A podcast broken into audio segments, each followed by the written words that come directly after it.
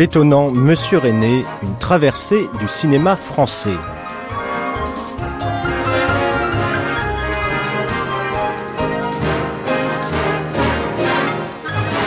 Je suis un formaliste.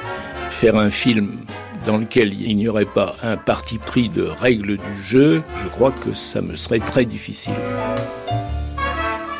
Cinquième et dernier volet aujourd'hui de notre traversée du cinéma français moderne et contemporain avec Alain Resnais comme guide. Lundi, on évoquait les loups solitaires, électrons libres et francs-tireurs qui font aussi et sans doute surtout ce qu'est le cinéma français.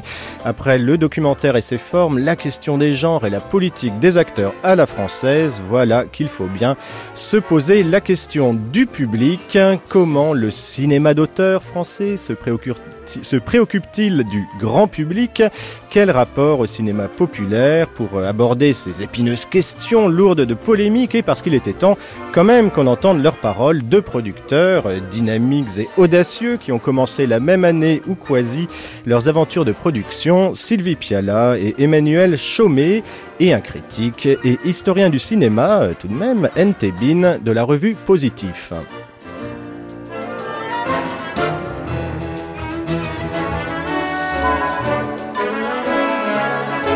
Et comme c'est le dernier jour, on n'écoutera pas une mais deux archives, double programme ce matin, autour de deux pour le coup immense succès populaire, autant que critique et professionnel, On connaît la chanson. Et avant cela, Smoking, No Smoking, c'était le 19 décembre 1993 au micro de Michel Simon pour Projection Privée.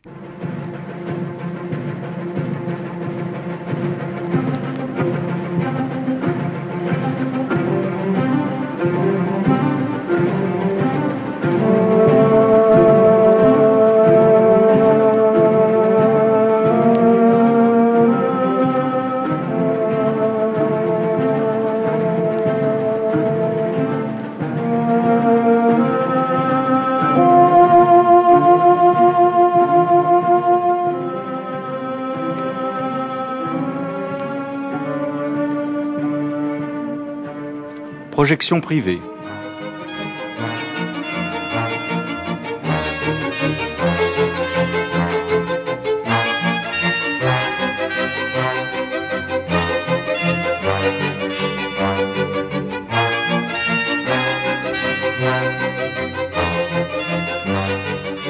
Ce soir, nous recevons Alain Resnais pour la sortie de ses films, Smoking, No Smoking, deux films jumeaux, qui sont respectivement son 13e et son 14e film. Alors, je me suis demandé, long-métrage, j'entends long-métrage, parce que vous avez fait aussi de magnifiques courts-métrages, et je me demandais si c'était pas un peu comme dans ces hôtels où le 13e étage ne figure pas, si vous avez malicieusement fait deux films et ça permet de sauter le chiffre 13, et ce serait le 13 et 14 ensemble.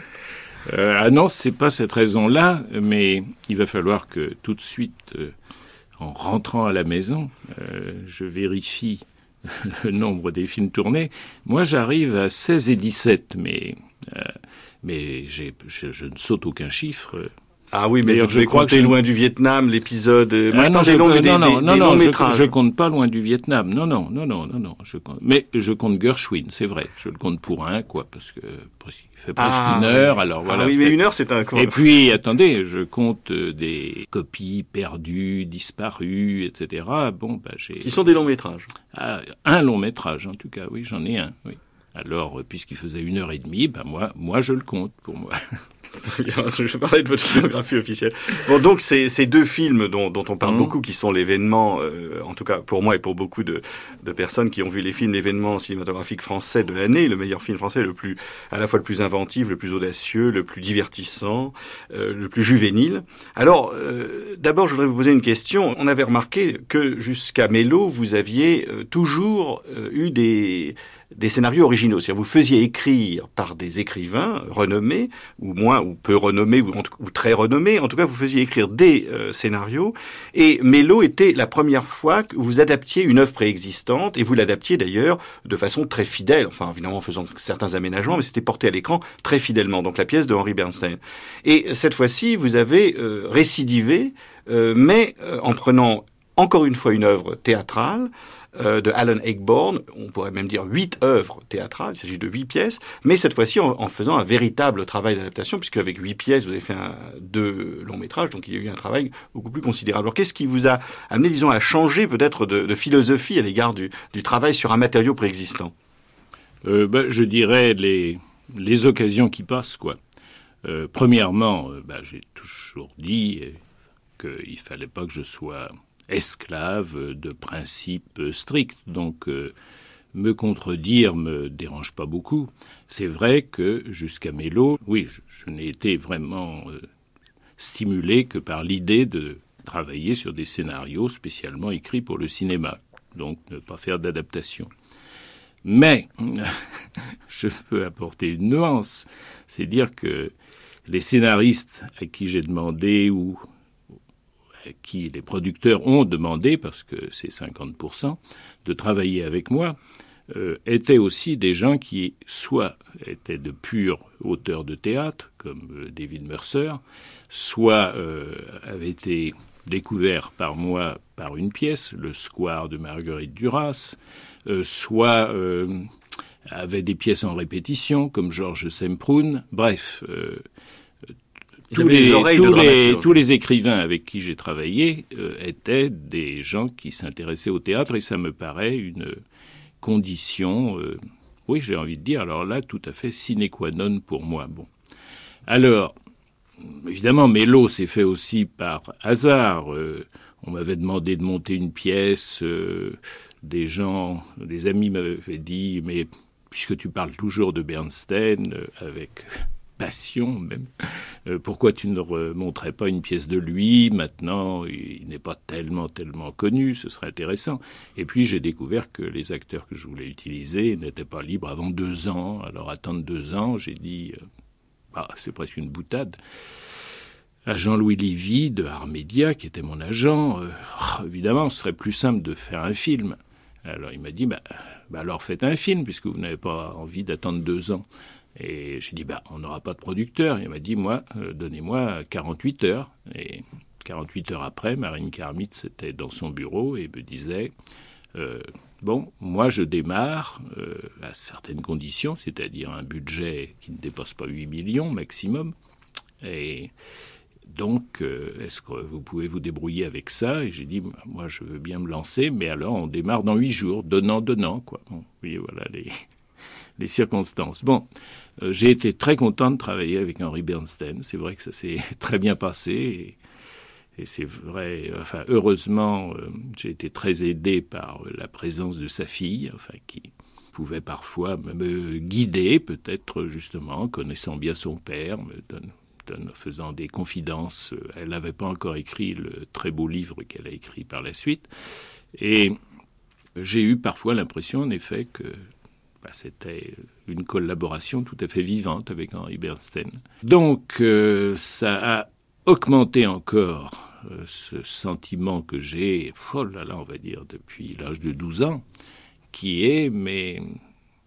y a-t-il vraiment une différence entre le cinéma et le théâtre ? Voilà. Est-ce que vraiment il faut dire ce qu'on fait au théâtre, on ne peut pas le faire au cinéma, et le type de jeu qu'on a au théâtre, on ne peut pas l'avoir au cinéma, le type de texte qu'on entend au théâtre, on ne peut pas le faire entendre avec de la pellicule, un écran et une salle plongée dans le noir. Et votre réponse est si. Oui. Pour moi, elle va l'être, je crois, de plus en plus. Parce que, au cours comme ça de mes passages sur le fleuve du temps, il y a des constatations que j'ai été obligé de faire. Bon, alors, la première, évidemment, ça remonte à 1935-36, c'est... Pourquoi est-ce que quand je voyais le Nouveau Testament de Sacha Guitry, bien qu'il n'y ait pas de changement de plan, bien qu'il n'y ait pas des nouveaux angles, bien qu'il n'y ait pas d'effet de montage, on peut dire en gros, j'étais complètement content dans mon fauteuil. Bon. Ensuite, pourquoi quand je voyais les films de Wyler, que ce soit... La vipère. Les petits renards, là, j'étais aussi absolument content, et un peu moins... quand tout à coup, Wyler sortait dans le jardin. que quand il avait un scrupule, il avait voulu aérer. Bon, pourquoi est-ce que Wyler tournait toujours des pièces de théâtre ? Pourquoi Capra tournait toujours des pièces de théâtre ? Bon, Lubitsch là, on aussi. Peut dire et aussi. Et alors Lubitsch, ça c'est le record. Évidemment, il y a parmi les films parlants, disons en tout cas, je crois qu'il n'y a qu'un film qui n'est pas une pièce de théâtre, c'est To Be or Not To Be, mais comme par hasard, ça se passe dans un théâtre. Donc on pourrait presque dire qu'elle est encore plus théâtre que les autres. Bon, ça, je m'amuse là-dedans. Et puis, bon, ça me gêne un peu de citer des noms quand même un peu très prestigieux, quoi, pour moi. Mais, bah oui, c'est vrai que j'aime beaucoup la réponse de François Veillargans à la radio. Je ne pense pas que c'était vous qui l'interrogiez. On lui demandait quel genre de cinéma vous aimez. Et immédiatement, il a répondu « Oh, ce que j'aime surtout au cinéma, c'est le théâtre filmé ». Bon, ben, je crois que je veux bien m'inscrire sous cette rubrique, en somme. Mais alors, justement, ce que vous disiez à l'instant sur le choix de vos collaborateurs, ce sont des gens qui ont toujours eu une expérience avec le théâtre, même s'ils ne sont pas des dramaturges. Pas tenté, mais en tout cas, ils ont fait l'expérience du théâtre. Ça rejoindrait un peu ce que dit Mankiewicz, justement, pour qui il y a une différence entre le dialogue d'un roman et le dialogue d'une pièce. Et qu'au fond, il expliquait pourquoi Fitzgerald n'était pas un bon scénariste d'après lui, parce qu'il écrivait comme un romancier, alors que le dialogue qui est fait pour être écouté n'est pas la même chose que le dialogue qui est fait pour être lu. Alors, dans ce cas précis de Smoking, No Smoking, vous avez fait appel aussi à deux personnes de théâtre, Jean-Pierre Bacri et Agnès Jaoui, de Cuisine et Dépendance et d'autres pièces à succès, pour faire l'adaptation de Ayckbourn. Donc c'est pour redoubler, disons, la nécessité d'un dialogue dramatique. Oui, et puis pour trouver quelque chose qui soit l'équivalent des cadences et des rythmes de l'écriture d'Ayckbourn. J'ai eu, à mon avis, une chance extraordinaire parce que c'était pas un problème facile à résoudre pour moi. Et j'avais lu déjà beaucoup de pièces d'auteurs français, donc en cherchant quel pouvait être l'adaptateur idéal, et je commençais à désespérer quand, un dimanche matin, j'ai commencé à lire Cuisine et Dépendance, que je n'avais pas vu. Et alors là, je n'avais même pas fini le premier acte, que j'étais décidé au point que j'ai même cru que c'était un clin d'œil à Ayckbourn, tellement je sentais une parenté dans leur écriture, dans leur personnage aussi d'ailleurs. Alors là, il y a eu que l'angoisse de « est-ce que je vais trouver leur numéro de téléphone ?» Ça encore, ça pouvait se résoudre, mais surtout, est-ce qu'ils vont être libres ? Est-ce qu'ils ne sont pas pris pour 3 ans ? Est-ce que ça va les intéresser ? Parce qu'après tout, une adaptation, ils auraient très bien pu dire « ah non, nous on écrit une pièce en ce moment, on ne peut pas ». Et puis, ça s'est très bien passé, je les ai vus tout de suite. Ils m'ont dit « mais venez jeudi au théâtre ». J'ai dit « non, ça ne peut pas attendre jeudi, je veux vous voir dans les 2 heures si vous acceptez de me recevoir ». Bon. Et j'ai foncé chez eux, je leur ai mis le paquet de traduction et la pièce originale en anglais dans les pattes. Et puis, j'ai téléphoné le lendemain et ils avaient déjà lu une des 8 pièces en tout cas, et ils étaient aussi enthousiaste que moi pour se lancer dans l'affaire, quoi. Donc, alors ça, comment vous travaillez, je suppose, comme avec chaque scénariste, comment vous travaillez donc avec Bacri et Jaoui sur, par exemple, 8 pièces, je crois que finalement vous n'en avez retenu que 6, et comment faire ce travail de condensation, quel choix opérer, vous leur donnez des directives, ils vous rapportent leur travail, vous discutez oui, c'est... Enfin, parce que ça fait 2 films de 2h20, c'est pas 8 pièces. C'était le projet, j'ai dit je veux 2 films... autour de 2h30, mais enfin, 2h30, c'est le maximum. Alors, comment est-ce qu'on va s'y prendre ? Et puis, on a envie d'aller vite et que ça reste vivant. Et je leur ai proposé comme procédé, justement, puisqu'il y avait une très bonne traduction de Duterre, enfin, les Duterre des très célèbres comme sous-titreurs, mais qui était donc intégrale. Là, on arrivait à des films de, je sais pas, ça aurait fait 10 heures à peu près, oui. Alors, en s'appuyant à la fois sur le texte anglais et sur la traduction des Duterre, peut-être que pour se passer d'un travail de dactylographie et de choses comme ça, vous écrivez, vous prenez vos notes et tout, et puis tous les deux, puisque d'un bout à l'autre, ce sont 2 rôles. Bon, ce ne sont pas... Enfin, ce sont 9 rôles, mais enfin, il n'y a que 2 personnages en scène. Vous enregistrez votre adaptation, votre traduction avec un petit magnétophone, et puis vous passez les cassettes. sans mentionner. Alors vous ne mentionnez jamais, évidemment, ni le nom des personnages, ni le lieu, ni ce qu'ils font, ni rien. Je ne veux entendre que les dialogues purs, comme d'habitude d'ailleurs, puisque c'est ce que je fais avec la plupart des scénaristes. Et comme ça, on va gagner du temps. Et ça a très bien fonctionné. Ils m'ont dit « Ah, mais alors on fera une lecture très froide, tout ça. » Je dis « Bah, bien sûr, très neutre. » Et puis, au bout de 5 minutes, sur les cassettes, Agnès Jaoui était en larmes et Jean-Pierre Bacri tonnait de sa plus belle voix. Et ils s'étaient eux aussi laissés prendre au jeu, quoi. Enfin, ce qui était d'ailleurs très bon signe, oui. Et j'ai là un très beau document, d'ailleurs, que je voudrais garder pour toujours. Parce que j'ai donc l'interprétation à la radio des créateurs de la pièce d'Ayckbourn en 82-83, là. Et puis donc l'interprétation Jaoui-Bacri, et puis l'interprétation Arditi-Azema. Bon. Les trois versions. Oui, évidemment, je ne veux pas comparer tout ça, mais enfin, c'est des documents très amusants, oui. Alors, je voudrais revenir sur ce que vous disiez sur votre confort de spectateur à regarder Guitry ou à regarder Wyler filmer du théâtre. Tout de même, vous êtes le cinéaste du montage, vous êtes le cinéaste d'une révolution. Je ne veux pas vous gêner par mes compliments, mais c'est vrai que ceux qui ont vu Hiroshima, mon amour ou Marienbad, ça a été un choc. Pour moi, j'avais 20 ans quand j'ai vu Hiroshima et c'était quelque chose de complètement un choc vraiment énorme dans le langage cinématographique.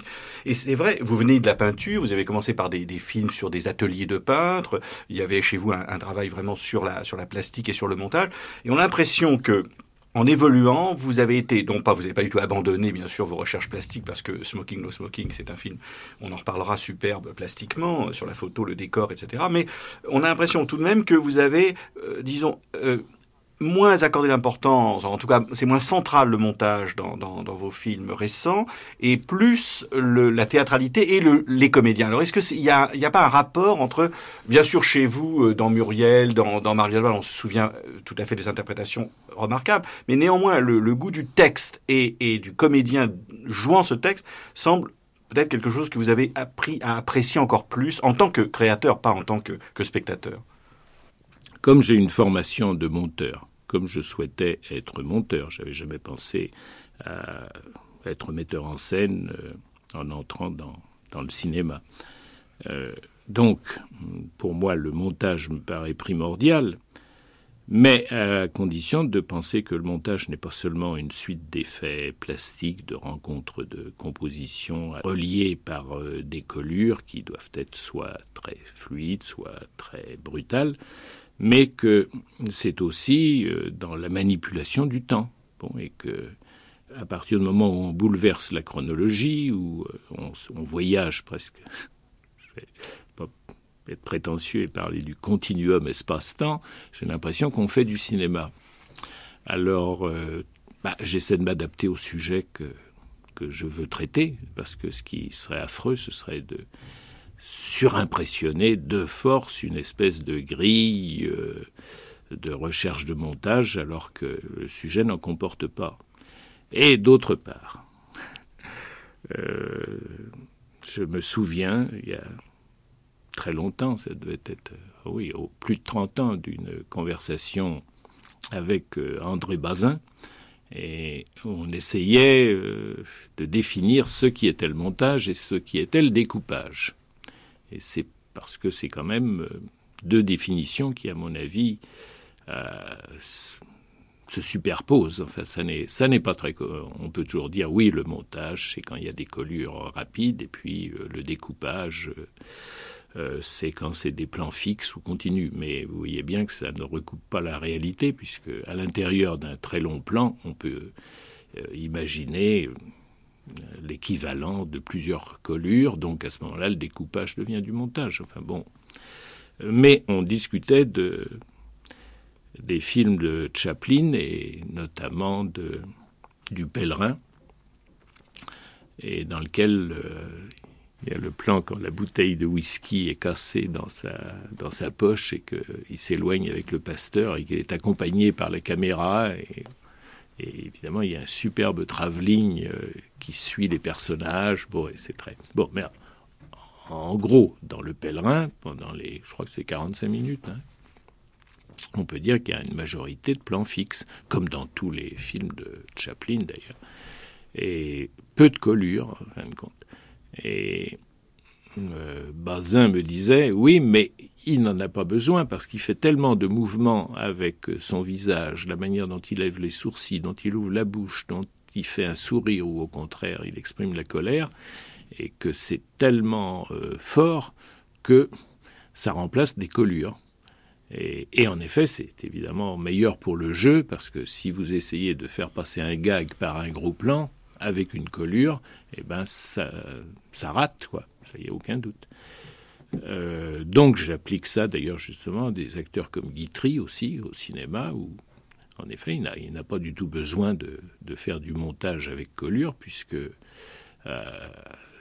alors des gens diront « Ah, il en fait beaucoup, il en fait trop, etc. » Mais enfin, néanmoins, il arrive à nous hypnotiser et à nous faire rester dans notre fauteuil uniquement avec les mêmes procédés. Bon. Alors donc, tout ça, le tout est de le décider d'avance. Bon, c'est ça. Mais à partir du moment où on commence un film en ayant dit « Bon, ben, il y aura telle prise de position, en somme, ce qui va bien d'ailleurs quand on parle de caméra. Ben, on peut tout se permettre, quoi, voilà. » Alors Alain Resnais, outre le fait que plus vous faites de la mise en scène, plus cet aspect théâtral des comédiens, etc., vous fascine, vous intéresse, il y a une autre chose qui me frappe, c'est votre intérêt pour le monde anglo-saxon. C'est-à-dire que vous avez tout de même une attirance, bien sûr pour la culture française, mais aussi cette culture anglo-saxonne. Vous avez travaillé avec David Mercer, vous avez même fait un film en anglais, Providence. I Want to Go Home, c'était Jules Pfeiffer. Vous avez travaillé sur un projet de Sade, sur le marquis de Sade, avec Richard Seaver. Mmh. Cette fois-ci, vous adaptez un auteur anglais, Alan Ayckbourn. Alors, est-ce qu'il y a eu aussi chez vous le goût du cinéma américain, de la bande dessinée américaine, de la littérature populaire? Alors, est-ce que vous reconnaissez en vous ce goût de l'Amérique et de l'Angleterre et de la Grande-Bretagne? Ah oui, je le reconnais tout à fait. Je dirais même qu'il m'intrigue. Quelquefois, je peux m'en tirer en disant, puisque je suis breton, alors entre un breton et la Grande-Bretagne, il peut y avoir des affinités et tout. C'est l'imaginaire. C'est l'imaginaire, en tout cas. C'est vrai que je me sens... C'est peut-être une recherche du dépaysement, quoi. Ivan Passer, le metteur en scène tchèque, là, que j'aime beaucoup, avait fait un film, son premier film américain en Amérique. Bon, et je lui disais, mais comment ça se passe? Quand même, ça m'intriguait. C'était en 68. Vous pouvez travailler facilement avec des acteurs en anglais, comment ça se passe? Et il m'avait dit une chose très encourageante. Il m'avait dit, on est très fatigué le soir. Miloš Forman m'avait même affirmé qu'on n'avait pas la force de se déshabiller tellement on avait dépensé d'énergie et qu'on se couchait sur le lit tout habillé, puisqu'il avait la même expérience. Mais ce qui est intéressant, c'est que quand on travaille en anglais... Eh bien, on fait des choses qu'on n'aurait pas faites ou qu'on n'aurait pas osé faire en tchèque.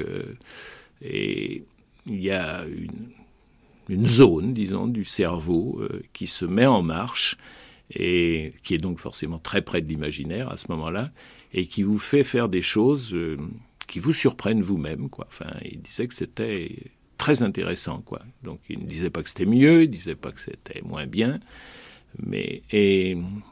oui, je crois que j'ai vérifié ça. J'aurais pas pu faire Providence en français parce que j'y aurais pas cru. Alors, il y a ce problème, c'est que je suis totalement autodidacte. J'ai fait 3 semaines à Berlitz pour l'anglais. Ils m'ont dit d'ailleurs, c'est sans espoir, vous avez beaucoup trop lu, donc vous pourrez jamais être à l'aise. Alors, contentez-vous de... tant qu'on ne vous fait pas répéter 2 fois ce que vous dites, si vous êtes compris... Qu'importe la grammaire et tout, l'essentiel, c'est que on sache ce que vous voulez dire.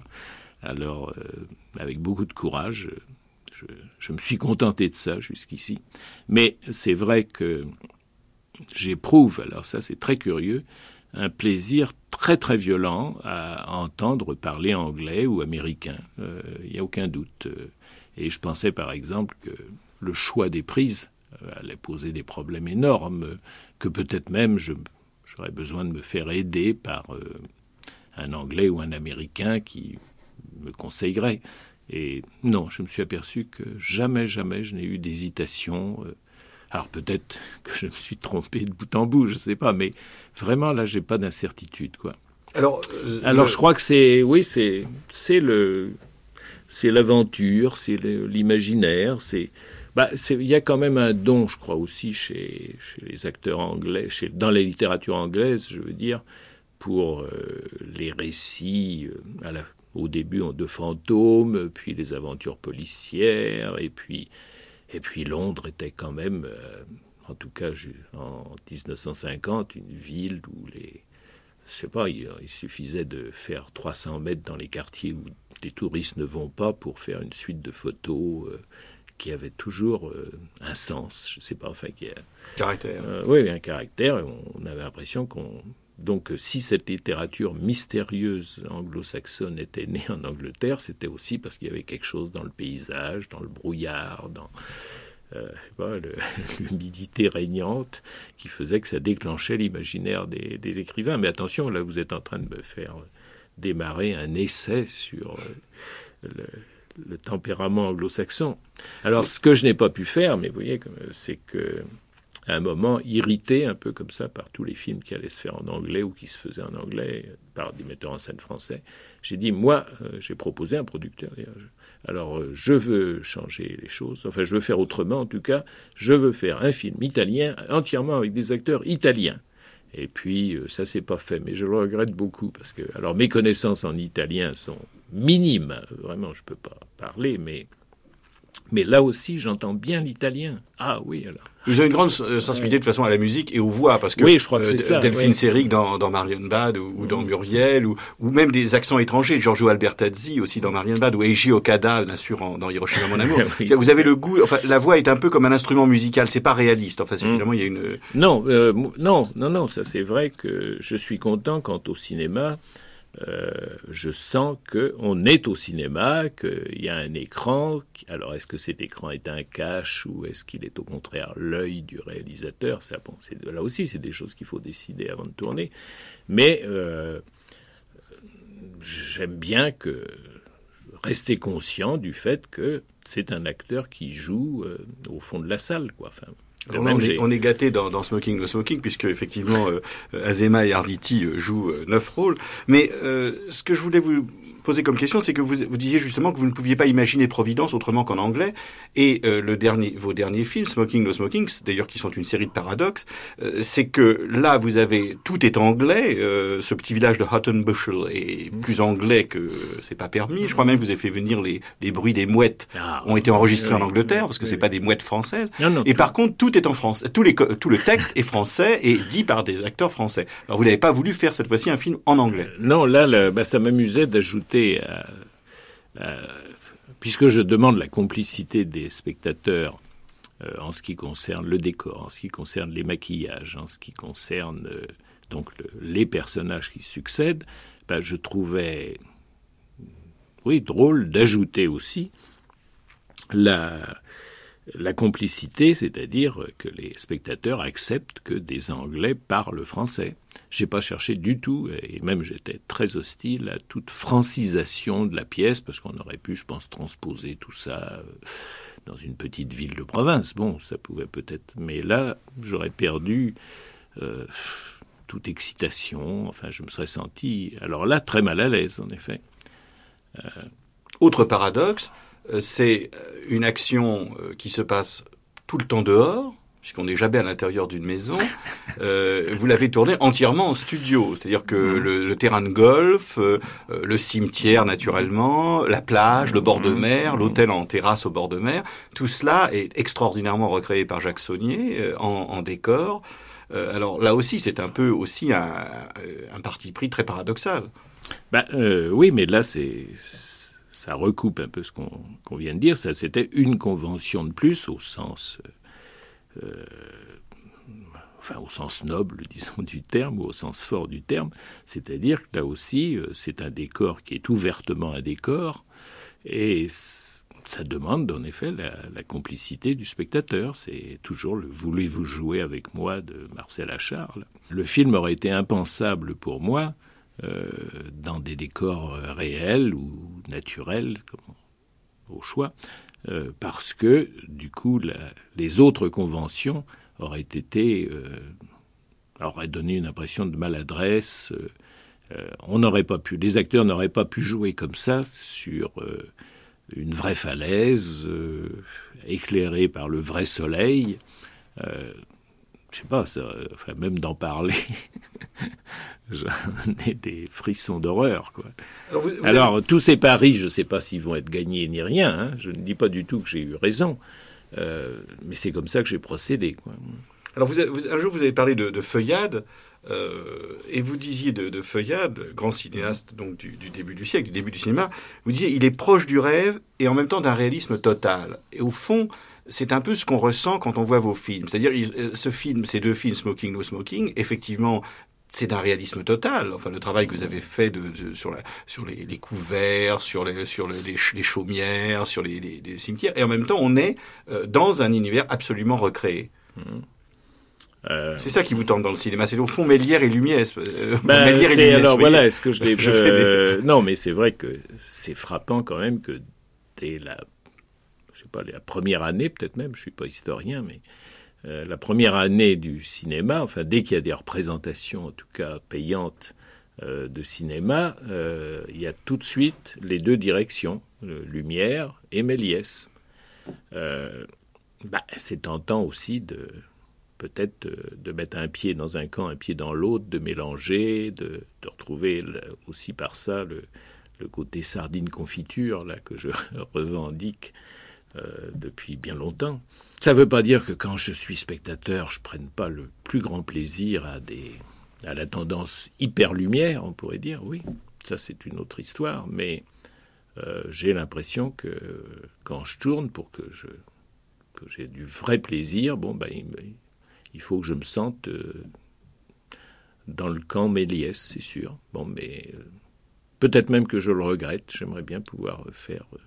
les deux genres à la fois, mais pour ça, il aurait fallu faire 40 films, 50 films, et c'est pas si facile. Alors, autre paradoxe, c'est vous avez donc ces 9 personnages, et ils sont interprétés par 2 comédiens. Donc ça, c'était aussi un choix au départ. C'était un choix au départ, c'était aussi la manière d'obtenir l'accord de Alan Ayckbourn, parce que Alan Ayckbourn, donc, est un auteur anglais extrêmement... alors, comment est-ce qu'on dit ? Successful... À succès, oui, enfin bon, très populaire, donc, on peut dire. Il doit être maintenant à sa 40e pièce. On dit que c'est l'auteur anglais le plus joué avec Shakespeare. Oui, oui, ce qu'on disait récemment dans l'Observer. C'est très peu. Oui, cette formule-là revient souvent, et c'est bien, c'est tout à fait possible. En effet, je sais qu'il y a toujours eu il y a une vingtaine d'années, il avait 3 pièces dans le West End qui occupaient donc 3 théâtres. D'où pas mal de jalousie d'ailleurs. Mais il n'aime pas, ou même il refuse, qu'on adapte ses pièces au cinéma. Bon. Alors, quand j'ai lu cette pièce, je l'ai d'ailleurs lue en Angleterre, parce qu'elle était très longue et que je n'avais jamais eu l'occasion à Paris de le faire. Bon, c'était en somme dans une période dite presque de vacances, comme ça.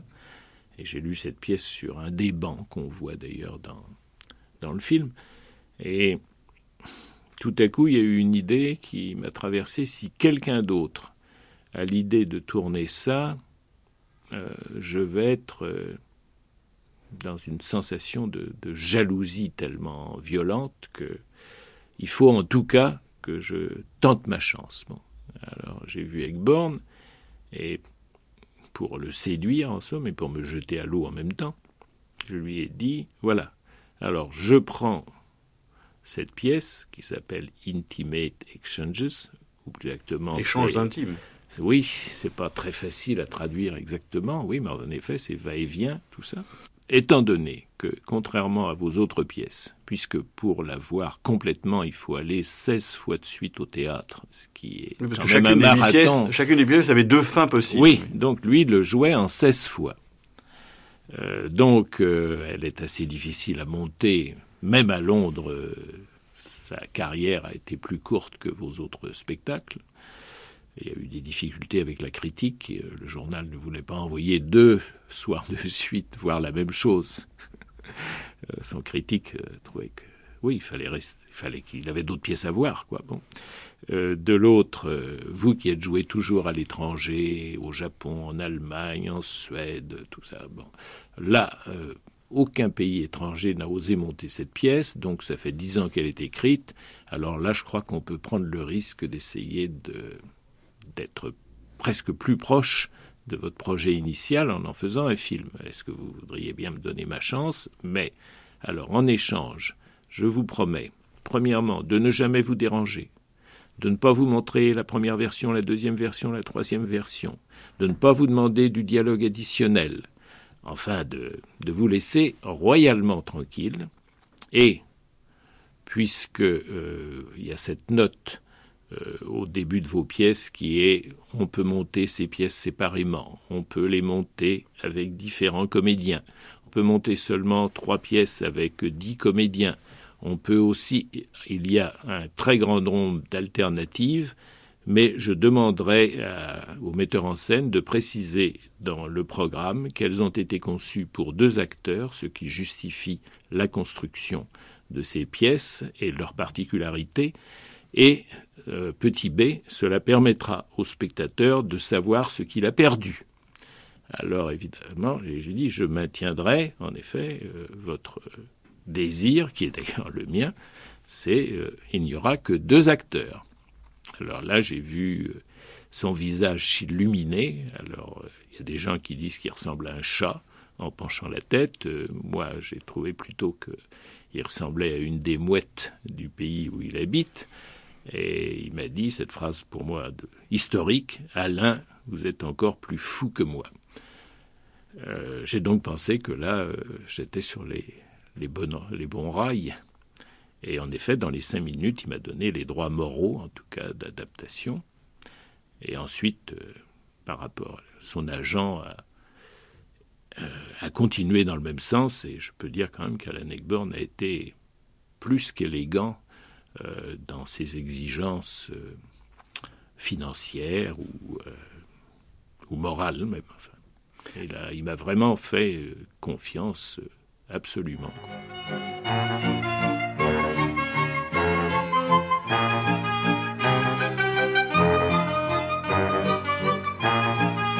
L'étonnant Monsieur Resnais, une traversée du cinéma français. Alain Resnais s'entretenait avec Michel Simon en 1993 autour de Smoking, No Smoking. 4 ans plus tard, le 8 novembre 1997, ils se retrouvent pour évoquer « On connaît la chanson ».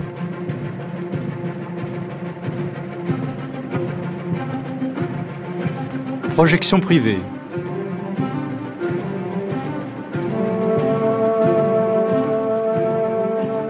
Nous recevons aujourd'hui Alain Resnais pour la sortie de son film « On connaît la chanson ».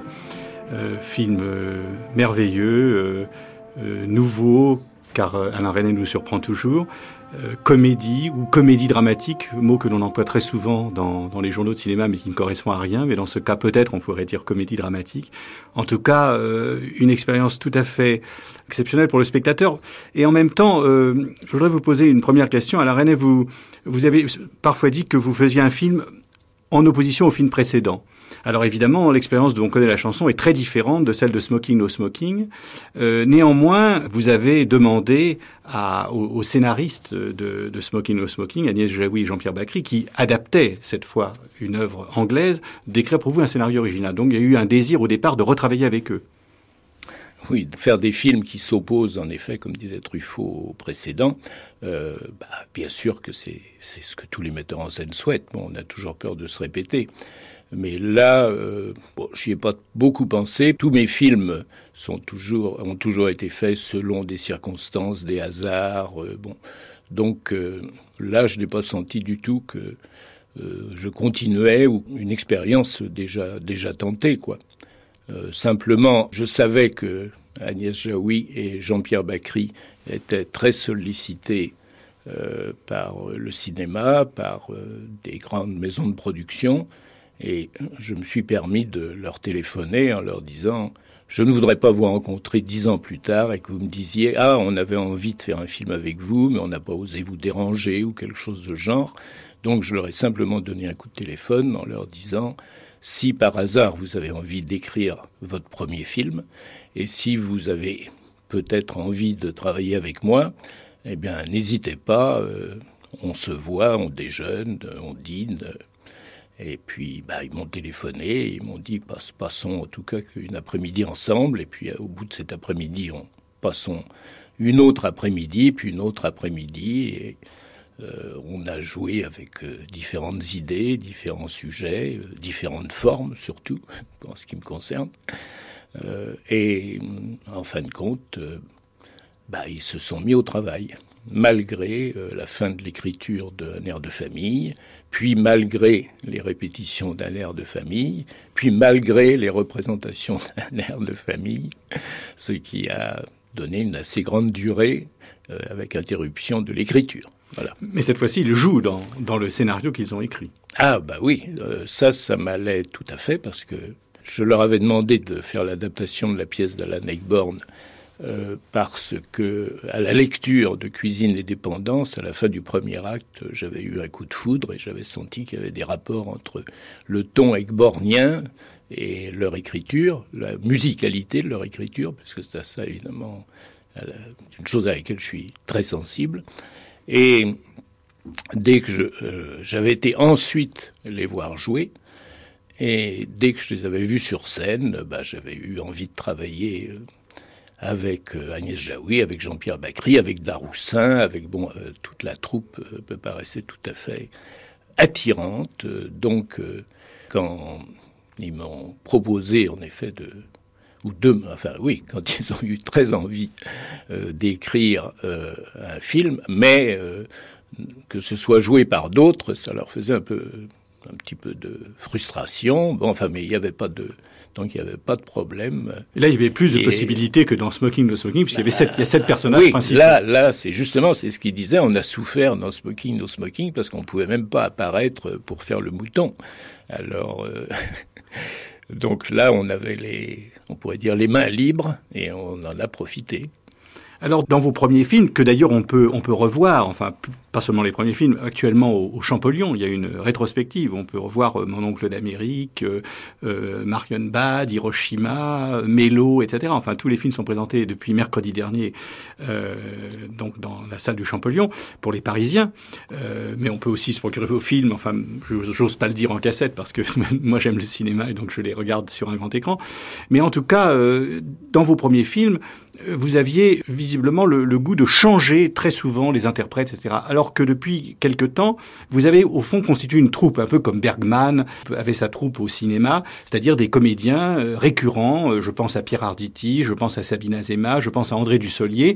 Et là, évidemment, il y a des nouveaux venus comme Lambert Wilson, qui est merveilleux dans le film, qui n'avait jamais travaillé pour vous. Et puis justement, Bacri et Jaoui comme comédiens. Mais ce goût de la troupe, c'est quelque chose qui vous plaît plus aujourd'hui. Vous trouvez quelque chose d'agréable. Peut-être qu'un psychanalyste me dirait « Oui, mais quand vous avez voulu être comédien, c'était pour imiter Pitoef ou Dulin qui avait cette idée de la troupe. Donc c'est ça, c'est cette ossature qui vous reste. Moi, je sens pas ça du tout. Simplement, quand je fais une distribution, d'une manière très scolaire, je prends mon cahier à feuille quadrillée et puis j'écris sous le nom des personnages tous les acteurs qui me paraissent susceptibles de le jouer. Et selon la scène, parce que, en effet, toutes les scènes pourraient ne pas être jouées par le même acteur. Ce serait une chose à essayer au cinéma, ça, de changer d'acteur au cours d'action, oui. Buñuel l'a fait une fois. Ça, c'est la prochaine fois. Buñuel l'a fait une fois avec cet obscur objet du désir où il a deux actrices le même rôle. Oui. Pour ne pas copier Buñuel, donc là, on le ferait pour tous les acteurs, y compris les petits rôles. Ça serait très, très facile à suivre. Bon, alors je fais donc des listes de comédiens qui me paraissent le meilleur pour chacune des scènes principales. Et puis ensuite, je fais le total. Et puis, celui qui a le plus de points, je pense que c'est l'acteur qu'il faut prendre, quoi. Je suis retombé... je suis tombé sur les mêmes noms, avec toujours l'inquiétude de c'est épatant de travailler avec les mêmes acteurs, mais peut-être qu'il y a un danger, c'est qu'on soit trop familier, qu'on ne soit plus assez, disons, poli les uns envers les autres, ou bien qu'on fasse ça comme une espèce de routine. Enfin, comme on était tous conscients de ça depuis, en effet, Pierre Arditi, je crois que c'est... Ça fait 17 ans, en effet, qu'on se connaît, qu'on s'est rencontrés, plus exactement, parce que c'est tout à fait par hasard qu'il a fait Mon oncle d'Amérique, si on peut dire, enfin, à 24 heures près. Et je ne vais pas, par principe, par exemple, éviter de prendre un acteur qui est celui que je pense être idéal, sous prétexte que je l'ai déjà pris dans un autre film, non. Alors, donc ça arrive, en ce moment, non pas par hasard, mais par réflexion, mais sans aucune intention de troupe, de quelque manière que ce soit, non, non. On a l'impression que pour vous, chaque film est au départ une sorte de jeu, c'est-à-dire de mettre en place un dispositif qui va vous surprendre vous-même, de faire des tentatives, un peu comme quelqu'un dans un laboratoire qui expérimente des choses. Par exemple, bon, on pourrait prendre tous vos films les uns après les autres, mais comme Mélo, par exemple, qui est l'exemple le plus simple, c'est-à-dire de faire une pièce de théâtre de Bernstein linéaire et en tirer un film, ou jusqu'au plus complexe comme Muriel. Dans ce cas précis, c'était de donner sa place à la chanson, mais de façon complètement originale, c'est-à-dire de prendre sur 50 ans ou 60 ans de chansons populaires françaises, de prendre une quarantaine d'extraits et de citer des bribes de ces chansons, de les faire chanter au milieu d'une scène qui est parlée. Un personnage, d'un seul coup, se met à chanter avec la voix d'Edith Piaf ou la voix de Sheila ou de Sylvie Vartan ou de Eddie Mitchell ou de Maurice Chevalier, avec cette extraordinaire difficulté que vous avez résolue à passer sans solution de continuité de la parole à la chanson et de revenir ensuite à la parole. Oui, évidemment, chaque fois qu'on fait un film, et ça, je ne crois pas que ça m'est réservé, enfin, on a envie d'essayer un truc pour voir si ça va marcher. Bon, alors là, on peut dire que... Oui, on va encore revenir à l'enfance, mais enfin, que c'est le jeu, en effet. J'avais un mécano-chémex, c'est-à-dire un mécano chimique. Ça ne se fabrique plus maintenant, dans lequel il y avait des tas de produits, de l'hydrogène, de l'oxygène, enfin bon, je dis un peu n'importe quoi, l'oxygène je suis sûr, mais enfin, et avec des tubes colorés, et donc on pouvait faire des expériences de l'ordre chimique, et j'avais toujours envie de mélanger telle poudre avec telle autre pour voir, avec la crainte d'ailleurs que ça explose. Enfin, ça ne s'est pas, arrivé. Et peut-être que j'ai gardé ce goût-là, quoi. De l'autre, il y a simplement mon goût de spectateur, quoi. Je vais au cinéma et c'est vrai que j'aime bien avoir des surprises. Bon, alors de là, essayer de les favoriser au maximum quand un film se prépare, il n'y a qu'un pas, et je le franchis le plus souvent possible.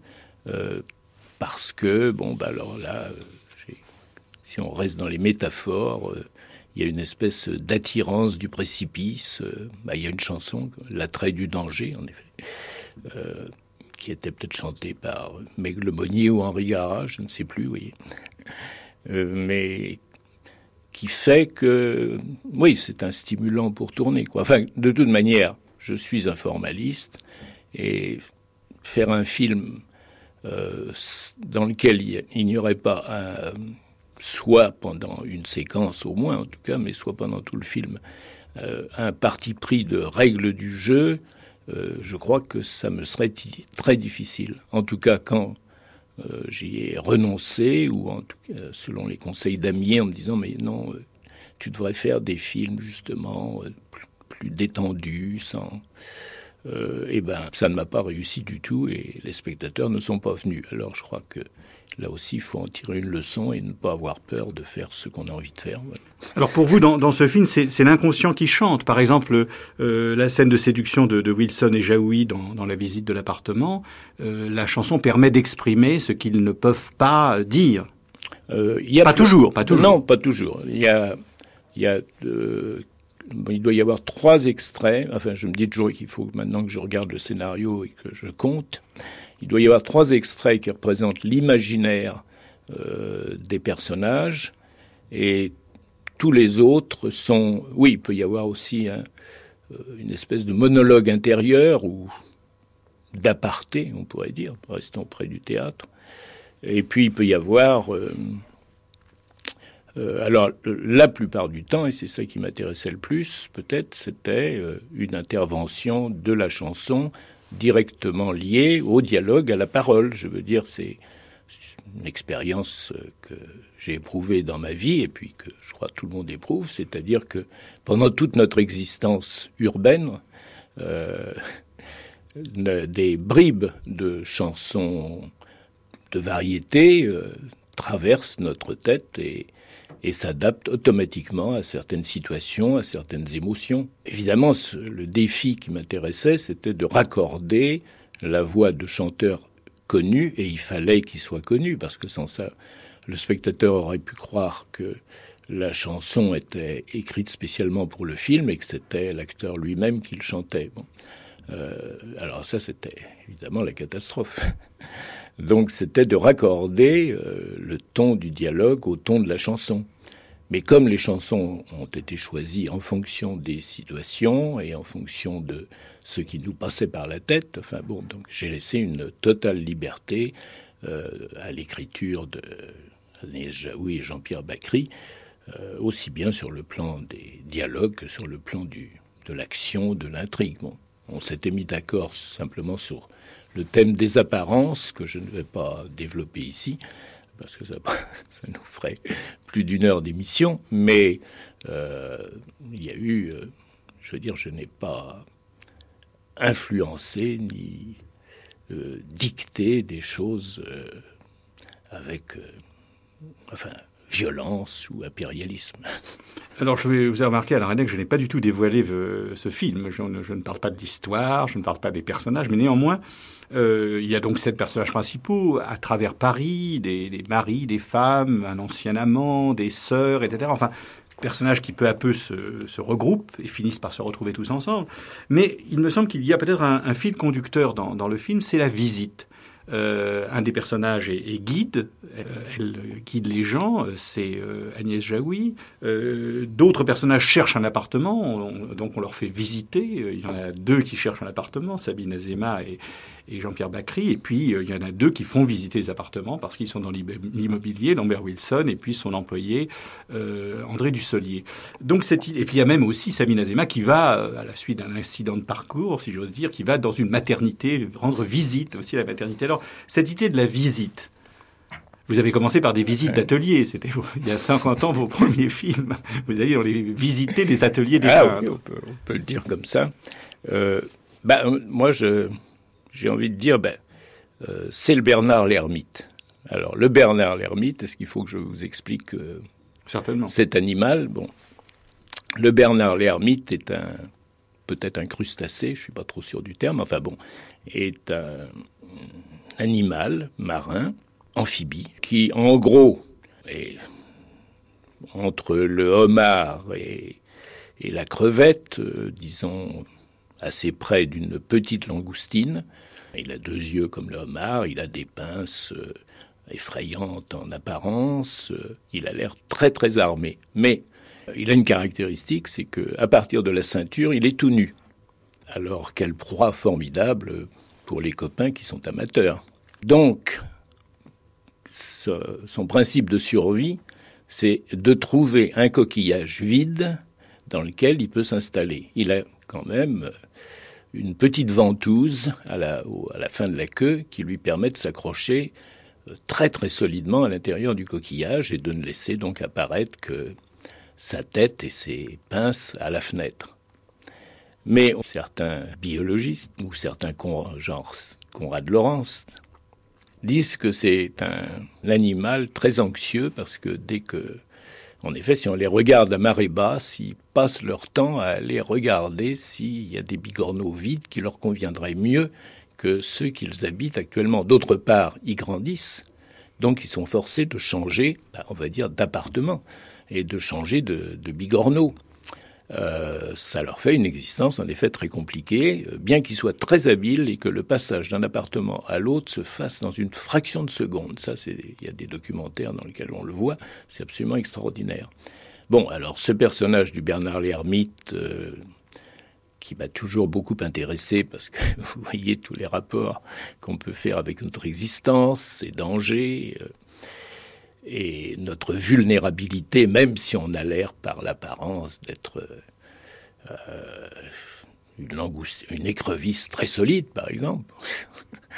On en a beaucoup parlé avec Agnès Jaoui et Jean-Pierre Bacri, et de l'autre, on est bien tombé d'accord que si à la fin d'un repas à 5 ou 6 personnes, la conversation faisait mine de tomber, il suffisait de demander à quelqu'un s'il était content de son appartement et s'il allait en changer, et que là, ça démarrait sur « on va me mettre dehors, le fils du propriétaire reprend l'appartement, on a beaucoup de soucis », ou bien on avait acheté un appartement, mais on a découvert qu'un maroquinier avait installé toutes ses machines sous le plancher, alors on est reparti, ou bien oui, on est bien, mais mais ma femme veut absolument qu'on déménage. Puis ceux qui veulent aller en banlieue parce qu'on serait mieux. Enfin, donc vous pensez que c'est un peu la clé. Donc c'est la clé de l'existence urbaine, en tout cas. Je ne sais pas. C'est ça. Aucun personnage ne s'appelle Bernard. Dans un village, les gens n'ont peut-être pas envie de changer.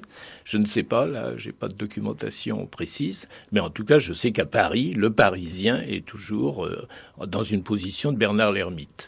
Alors justement, là, vous mettez le doigt sur une des choses profonde de ce film, c'est pour ça que j'emploie le mot comédie dramatique, je l'emploie pratiquement jamais, c'est sous le ton enjoué, parce que c'est un film où l'on rit beaucoup, qui a un ton de comédie à la Lubitsch, et je pense que ce compliment doit vous plaire. En même temps, il y a derrière une profonde mélancolie, c'est-à-dire qu'en fait, tous ces personnages sont un peu patraques, tous ces personnages sont un peu mal en point, à part celui de Sabine Azema, enfin, elle l'est aussi, mais qui, elle, cultive le plus l'apparence de « tout va bien ». Je n'ai jamais pris d'aspirine, enfin, peut-être une fois dans ma vie, voilà. Et qu'en fait, cette vision, alors je ne veux pas dévoiler la dernière scène, et cette forme de métaphorisation visuelle de l'existence de ces personnages, c'est quand même des gens qui sont dans le stress. Oui. Alors, est-ce qu'on n'est pas tous dans le stress ? Ça, c'est une autre question. Mais là, tous les personnages essaient, en tout cas, de donner d'eux une image qui ne correspond pas à leur réalité et qui les pousse, pour pouvoir conserver cette image, qui les pousse à faire des déclarations, parfois au bord de l'absurde, en effet. Là, je parle de tout ça très sérieusement, enfin, sur un ton un peu docte qui me surprend. Enfin, là, le film est fait, bon, alors on peut en parler comme ça, mais enfin, j'ai l'impression, surtout avec mes 2 scénaristes, qu'on parlait souvent de tas de choses, mais jamais directement de ce qu'on voulait dire dans un film. Je ne sais jamais quand la première ligne d'un scénario s'écrit, ce qui va arriver à la fin, et je ne sais surtout pas si on arrivera même à un film.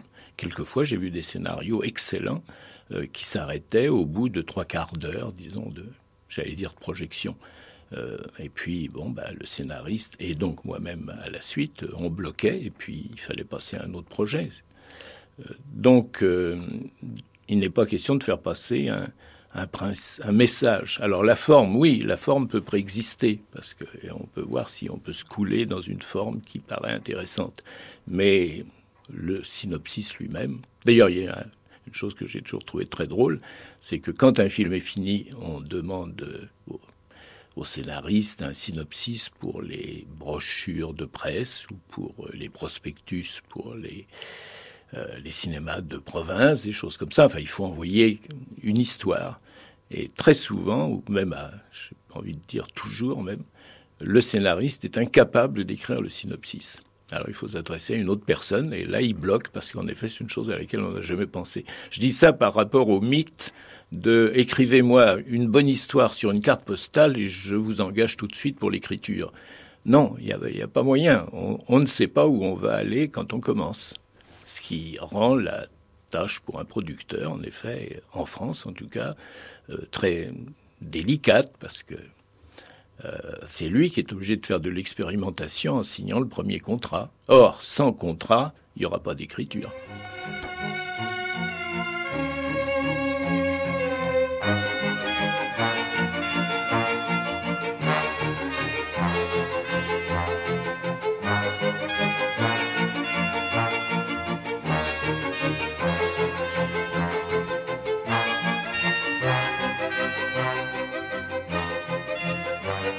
C'était Projection privée, une émission de Michel Simon du 8 novembre 1997 où Alain Resnais était venu parler de « On connaît la chanson ». Deuxième partie de notre traversée du cinéma français à la lumière de l'étonnant Monsieur Resnais. Autour de notre table ronde ce matin, deux producteurs indépendants qui font beaucoup parler d'eux. La productrice de l'année, puisqu'elle a reçu de ses pairs en février le prix Daniel Toscan du Plantier, du meilleur producteur de cinéma de l'année, hommagé il y a un mois à Paris Cinéma, Sylvie Pialat, épouse de Maurice Pialat, scénariste de trois de ses films, Police, Sous le soleil de Satan et Le Garçu. Elle a créé en 2003 les films du Warsaw en 2004, dont sont sortis Meurtrière de Patrick Grandperré, La faute infidèle et 3 fois 20 ans de Julie Gavras, Propriété interdite d'Hélène Angèle, À perdre la raison de Joachim Lafosse, La religieuse et ce film incroyable qui est L'enlèvement de Michel Houellebecq de Guillaume Niclou, qu'on verra enfin sur Arte le 27 août. Elle est derrière le succès surprise, on y reviendra, de L'inconnu du lac d'Alain Guiraudy, et était présente cette année à Cannes avec L'injustement non récompensé, parce que vraiment magnifique, Timbuktu d'Abderrahmane Sissako, il faudra attendre le 10 décembre pour le voir, et Jaoja de Lisandro Alonso. À ses côtés, un jeune homme pressé, Emmanuel Chomet, producteur prolifique avec sa société Etche Film, fondée donc elle aussi en 2003, de producteur de courts, de longs, de moyens métrages. L'an dernier, puisqu'on vient de parler de Cannes, on ne parlait que de ses productions. À Cannes, La bataille de Solferino de Justine Triet, La fille du 14 juillet d'Antonin Perejatko, c'est lui, Sophie Le Tourneur et ses coquillettes, ou La vie orange, c'est encore lui, et il y a encore Benoît Forgeard, réalisateur de Réussir sa vie en 2012 et dont on attend impatiemment le Gaz de France avec Philippe Catherine. Enfin, un critique et historien du cinéma habitué de France Culture et pas seulement des projections privées de Michel Simon, que je suis ravi de retrouver devant un micro. On a souvent débattu à France Culture. N.T. Binh de la revue Positif, auteur de nombreux livres sur Mankiewicz, Lubitsch ou Bergman, et Claude Sauté, dont on parlera sans doute plus précisément ce matin. Il lui a d'ailleurs également consacré un documentaire, Claude Sauté ou la magie de l'invisible, et N.T. Binh a également organisé les expositions Paris au cinéma et Jacques Prévert, Paris la Belle, à l'hôtel de ville de, je vous le donne en mille, Paris. Il enseigne également le cinéma à l'université de Paris 1. Alors pour commencer, puisque c'est la règle du jeu, nous l'avons fait toute cette semaine, quelques commentaires peut-être sur ces deux émissions avec Alain Resnais, un homme très attaché à la figure du producteur. Le producteur, c'est 50%, dit-il, N.T. Binh. Je crois que pour des cinéastes comme Resnais qui faisait, c'est vrai, un cinéma peut-être de recherche ou formaliste, comme il le disait lui-même, il faisait quand même un cinéma assez cher. Pourquoi ? Parce que il tenait à avoir les meilleurs acteurs pour tous les rôles qu'il distribuait. Il adorait tourner en studio. C'était l'un des rares cinéastes issus de l'époque de la Nouvelle Vague qui a systématiquement tourné en studio avec des chefs décorateurs. Donc, pour tout cela, à chaque fois qu'il développait un projet, il avait besoin de quelqu'un pour l'accompagner et aider à financer ses projets. Et il en parlait souvent parce que, tout simplement, il avait aussi besoin, s'il voulait continuer à tourner des films, à ce que les producteurs se sentent valorisés et aient envie de continuer avec lui. Emmanuel Chomet ? Oui, puis en écoutant les archives, c'était aussi un réalisateur qui s'imposait des règles du jeu. Et dès qu'il y a des règles du jeu, c'est bien de travailler en symbiose avec son producteur, puisque il y a des incidences financières, effectivement, comme vous le disiez, mais aussi des incidences de marketing, entre guillemets. Et c'est important que le producteur soit associé très en amont sur ses choix radicaux. Mais très souvent, même pour ces films les plus récents, il va dire que, voilà, avec le producteur, on se dit on va monter une pièce de théâtre, chacun lit une trentaine de pièces de son côté, et puis on choisit le collaborateur. Le producteur est vraiment considéré comme un collaborateur de création pour Alain Resnais. J'imagine que c'est l'idéal pour vous, Sylvie Pialat. Je pense que, évidemment, c'est agréable de partager. Je pense qu'il y a plusieurs... Enfin, il y a, tous les metteurs en scène n'envisagent pas la même façon. Moi, par exemple, je prends pas mon exemple tout de suite, mais celui que j'ai vu faire, c'est-à-dire Daniel Toscan du Plantier et avec Pialat, puisque j'étais aux premières loges pendant suffisamment longtemps, je pense qu'il y a un rôle très fort avec un metteur en scène comme Pialat, et ils sont quelques-uns comme ça, entre les films. Pour moi, c'est le moment le plus délicat, difficile, qu'on sorte d'un succès ou d'un échec, rien n'est simple, et c'est comment faire le prochain, quand on a décidé de le faire ensemble. Et là, pour le coup, pour moi, ce tandem, il a toute sa valeur et tout ce... Voilà, après, l'association du producteur à la création... moi, je sais qu'il y en a qui... Moi, j'aime bien le moment du scénario et le moment du montage où j'ai l'impression que je peux servir à quelque chose. Que ce soit le processus de la création, j'en sais rien, mais je peux être utile si on en a envie et pas si on n'en a pas envie. Voilà, ça ne veut pas dire que je ne donne pas mon avis, mais je pense que là, c'est... Voilà, c'est un peu à la demande de chacun. Il y a des gens très à l'aise avec l'écriture, qui écrivent remarquablement. Voilà, alors on lit, et l'avis du producteur est un avis qui compte, comme moi je pense que n'importe qui lit un scénario a un avis intéressant, surtout qu'on peut couper, voilà, quand ça se recoupe, il faut quand même être un peu simple sur les mêmes choses, voilà, c'est utile. Mais j'aime bien cette idée du rôle entre, parce que c'est... Pour moi, le chemin quand on travaille plusieurs fois avec le même metteur en scène, c'est celui-là qui est le plus, où ils sont le plus fragiles, où ils sont le plus, et où effectivement, on peut avoir la sensation vraiment de servir à quelque chose, comme un guide un peu. C'est aussi la phase où on teste notre désir réciproque. D'aller de l'avant, de reprendre... De continuer. De reprendre le chemin de... oui, je me souviens que Claude Sautet disait qu'il avait rencontré deux sortes de producteurs. Il disait c'est très rare qu'un producteur ait à la fois les deux personnalités recherchées par le metteur en scène. Il disait il y a une sorte de producteurs qui sont très bons pour le financement et qui me permettent de financer mon film. Et il y a les producteurs qui accompagnent artistiquement le réalisateur et qui sont en général des cinéastes rentrés ou voilà. Et il disait... Je donne l'image, Sylvie Pialat fait la moue. Voilà. Oui, parce que je pense que si on est cinéaste rentré, il faut changer de métier. Voilà. Oui, enfin, ça dépend comment après on le sublime. Oui, voilà, si on est cinéaste rentré, mais résolu au fait de ne pas... De ne pas réaliser. Avoir choisi finalement de ne pas tourner. Voilà, mais sauf qu'il me disait, c'est très rare d'avoir les qualités nécessaires aux deux typologies. Et il m'a dit dans ma carrière, il a fait qu'une douzaine de films, il n'a rencontré qu'un seul producteur qui réunisse complètement les deux. Et d'ailleurs, c'est pas un producteur, c'est une productrice. C'était Michel de Broca, il disait. Et ce qui n'était pas du tout, il voulait pas du tout dévaloriser les autres producteurs avec qui il avait travaillé, mais il disait les deux qualités ne sont pas forcément réunies chez eux-mêmes. Alors parfois, il y a aussi des tandems de producteurs. Et le côté un peu joueur d'Alain Resnais, on l'entend quand Marin Karmitz, il cherche un producteur, Marin Karmitz dit bon, je veux bien faire votre film, mais il faudra pas qu'il coûte plus de 8 millions de francs, rappelons-le à l'époque, et Alain Resnais lui répond d'accord, mais on commence dans 8 jours. Bon, je pense que c'est une formule, mais peut-être que le film était très préparé, hein.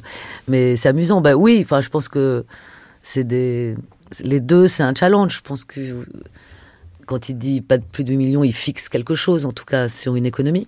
Et les 8 jours, il fixe quelque chose sur le désir de tourner rapidement. Mais pourquoi pas ? Enfin, je veux dire, sur une rencontre, c'est amusant. De toute façon, Marin Karmitz, je pense qu'il le connaissait. Marin connaissait Resnais. C'est pas comme quand on rencontre quelqu'un, voilà, qui... Mais c'est amusant. Mais je pense que l'un des problèmes que rencontrait souvent Resnais, c'est surtout au stade du scénario, en fait. C'est que, voilà, il y a toute une phase d'écriture et de développement où le metteur en scène ne sait pas si le film va se faire ou non. Donc, il avait choisi, à partir d'un certain moment de sa carrière, d'utiliser des scénarios, entre guillemets, tout faits, c'est-à-dire d'adapter des pièces de théâtre ou même des opéras, même si ça n'a pas complètement marché, pardon. Et à ce moment-là, pour lui, ça a économisé énormément de temps déjà. Mais ce qu'il n'avait pas complètement non plus impacté, c'est que quand on envoie à l'Avance-sur-Recette ou à une chaîne de télévision juste un scénario qui est juste le texte d'une pièce de théâtre, d'une opérette, et ben même si c'est Resnais qui va le réaliser, on a le plus grand mal à convaincre les investisseurs. C'est lui qui est là. Là, on a changé d'époque parce que moi, pour avoir vécu avec un metteur en scène qui avait une quasi-incapacité à écrire, tout en sachant à peu près très bien le film qu'il voulait faire. C'est comme ça que vous êtes retrouvé scénariste vous-même des trois films dont j'avais parlé. Oui. Je vais remettre tout le monde... je vais me redescendre un peu, mais je pense que toute femme vivant avec Pialat, à un moment ou à un autre, se retrouvait en train d'écrire. Bon, alors, on était plus ou moins... Arlette était vraiment très douée. Moi, je suis trop naze, puis j'avais comme une espèce de petite formation vaguement... Mais voilà, il y a un moment, on écrivait pour cueillir l'objet. Toscan aussi, on écrivait tout ça. On présentait un objet. Mais... effectivement, il suffisait, quand on était un metteur en scène un peu reconnu, d'envoyer un livre, quand même, il y a quand même des endroits où ça fonctionnait. Aujourd'hui, effectivement, plus du tout. Et puis surtout, là, justement, le travail du producteur aussi, il pouvait, je veux dire, vraiment raconter le film à des financiers. Et aujourd'hui, l'étape scénario, elle est vraiment, difficilement contournable. Il pleut sur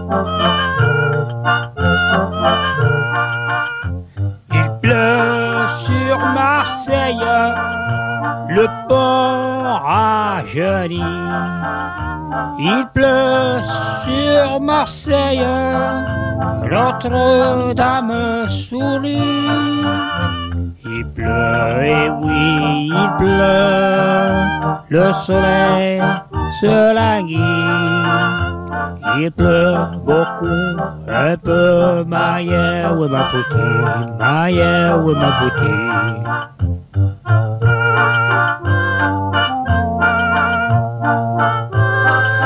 Je ne sais pas quel temps il fait aujourd'hui, 1er août à Marseille. Il pleut sur Marseille dans Marius et Jeannette de Robert Guédiguian en 1997. Le film qu'il a sorti de la confidentialité, 2 655 205 entrées.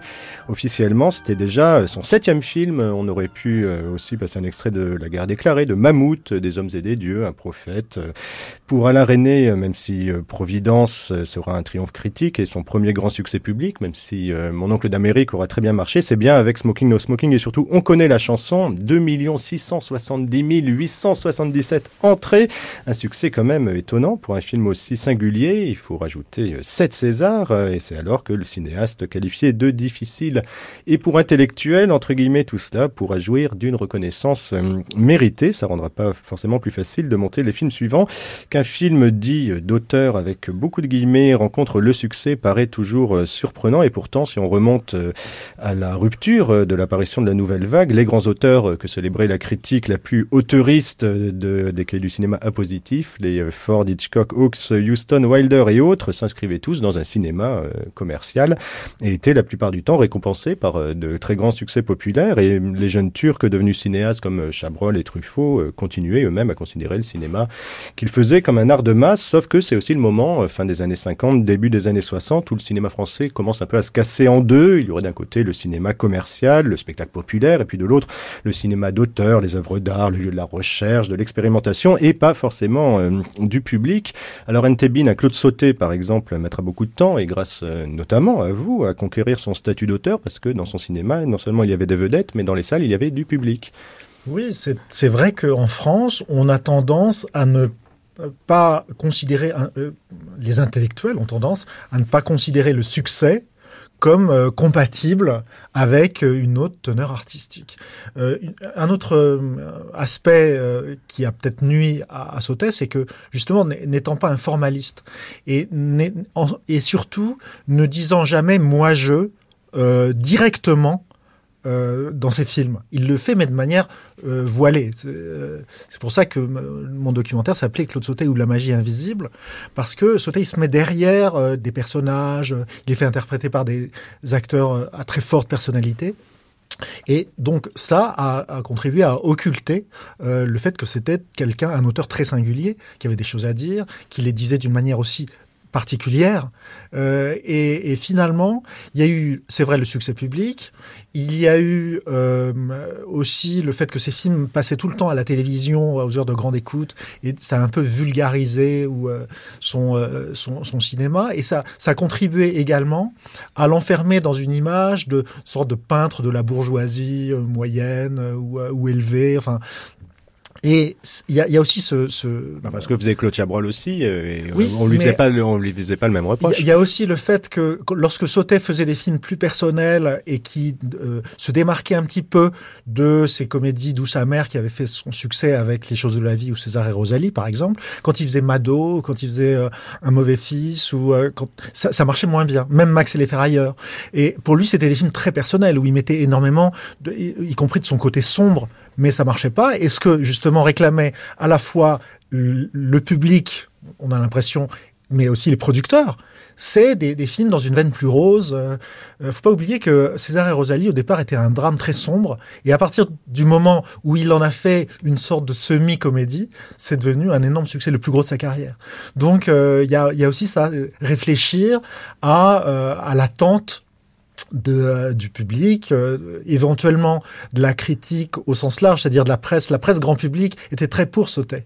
C'était vraiment la presse plus spécialisée cinéphile qui ne le considérait pas bien comme un auteur. Mais je me souviens quand il est mort, il y a eu dans les cahiers du cinéma le premier article favorable à Sautet, donc il a beaucoup fait rire sa veuve Graziella. Elle a dit franchement, c'est une ironie qu'il aurait appréciée, mais ça veut pas dire que dans cette revue justement tous les rédacteurs étaient opposés à Sautet, mais ça veut dire que ceux qui aimaient les films de Sautet ne s'exprimaient pas ou s'exprimaient moins que les autres.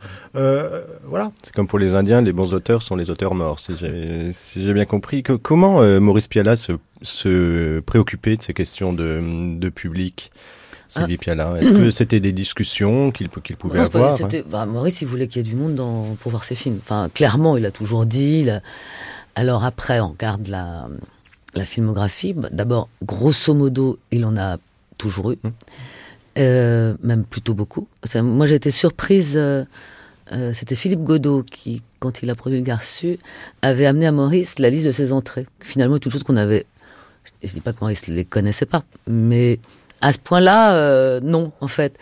Et donc, il y a L'Enfance nue, qui est un peu la carte de visite, le premier film qui fait un peu d'entrée, 9000, je crois. Et son deuxième film, c'est quand même Nous n'irons pas ensemble.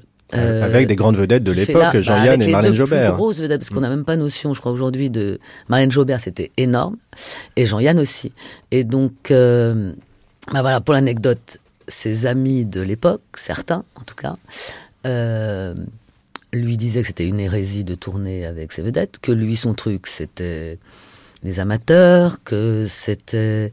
Voilà, qu'il allait se perdre, et qu'il devrait tourner en 16 et jouer le rôle. Voilà, grosso modo. Donc rester dans la case du cinéma d'auteur pour rester, moi, je dis toujours, pour public éclairé. Ça existe toujours auprès de metteurs en scène doués, etc., qu'ils ont connus jeunes, enfin qu'ils ont connus au début. Combien d'entrées nous dirons pas ensemble ? 1,2 million, je crois. 1,2 million. Mais en fait, le cinéma, c'est à eux un peu.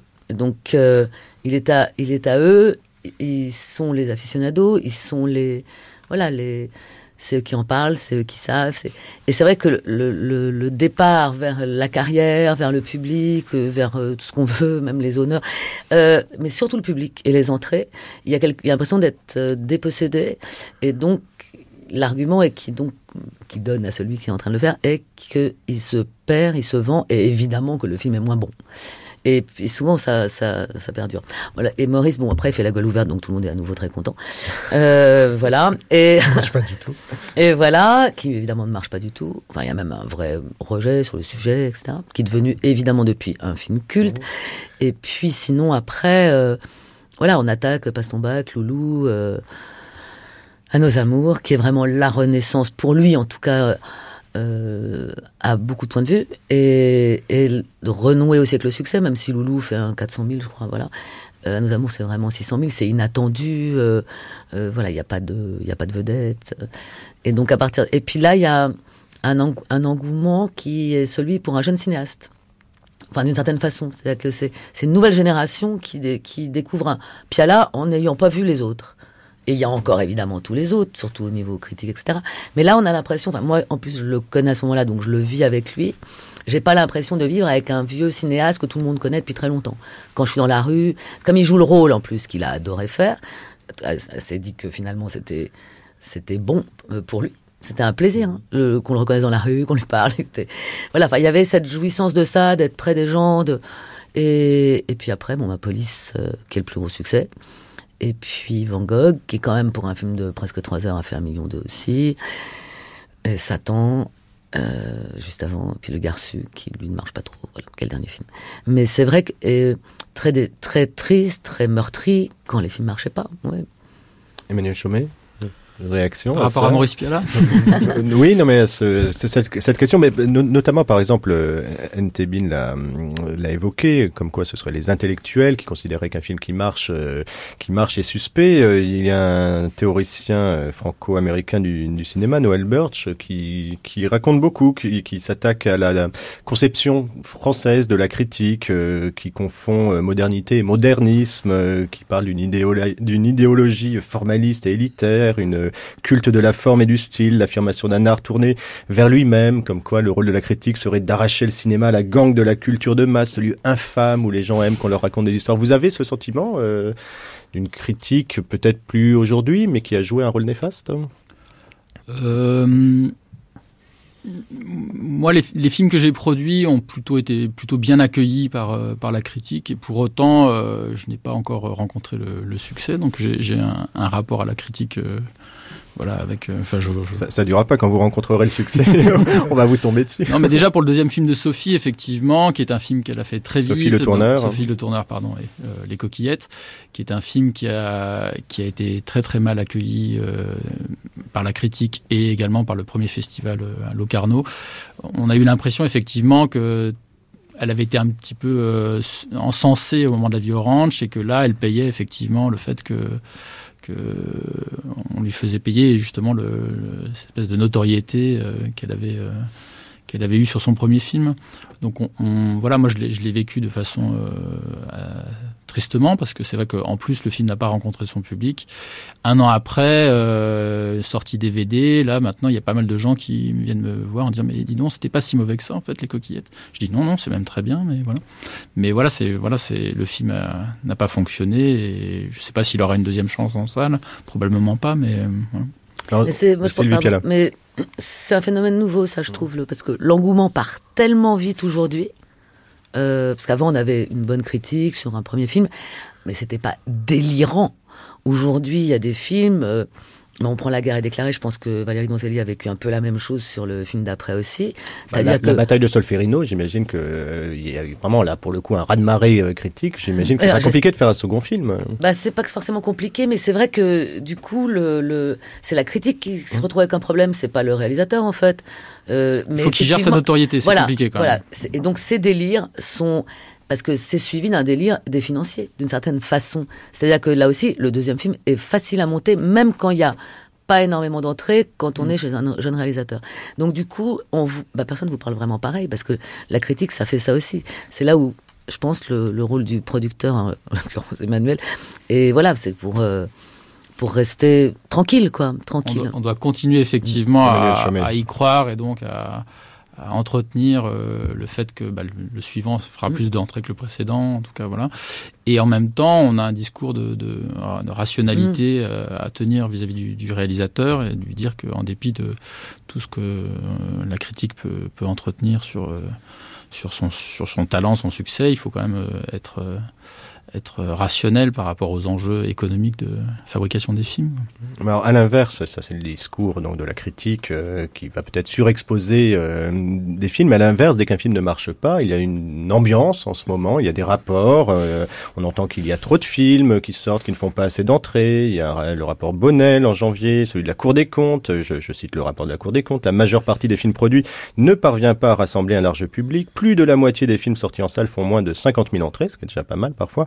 Et cette proportion va croissant. Il y a des articles qui stigmatisent le gaspillage de l'argent public. Alors pour la plus extrême, Capital, qui calcule qu'un film de Jacques Doyon coûte 36 € de subvention par entrée, ou l'Express, qui compte que l'an dernier, ils sont 91 cinéastes français à ne pas avoir dépassé les 10 000 entrées, soit 40% des 235 films sortis, et d'aucuns d'appeler à ce que ces films cessent d'encombrer les salles, sortent directement en vidéo à la demande.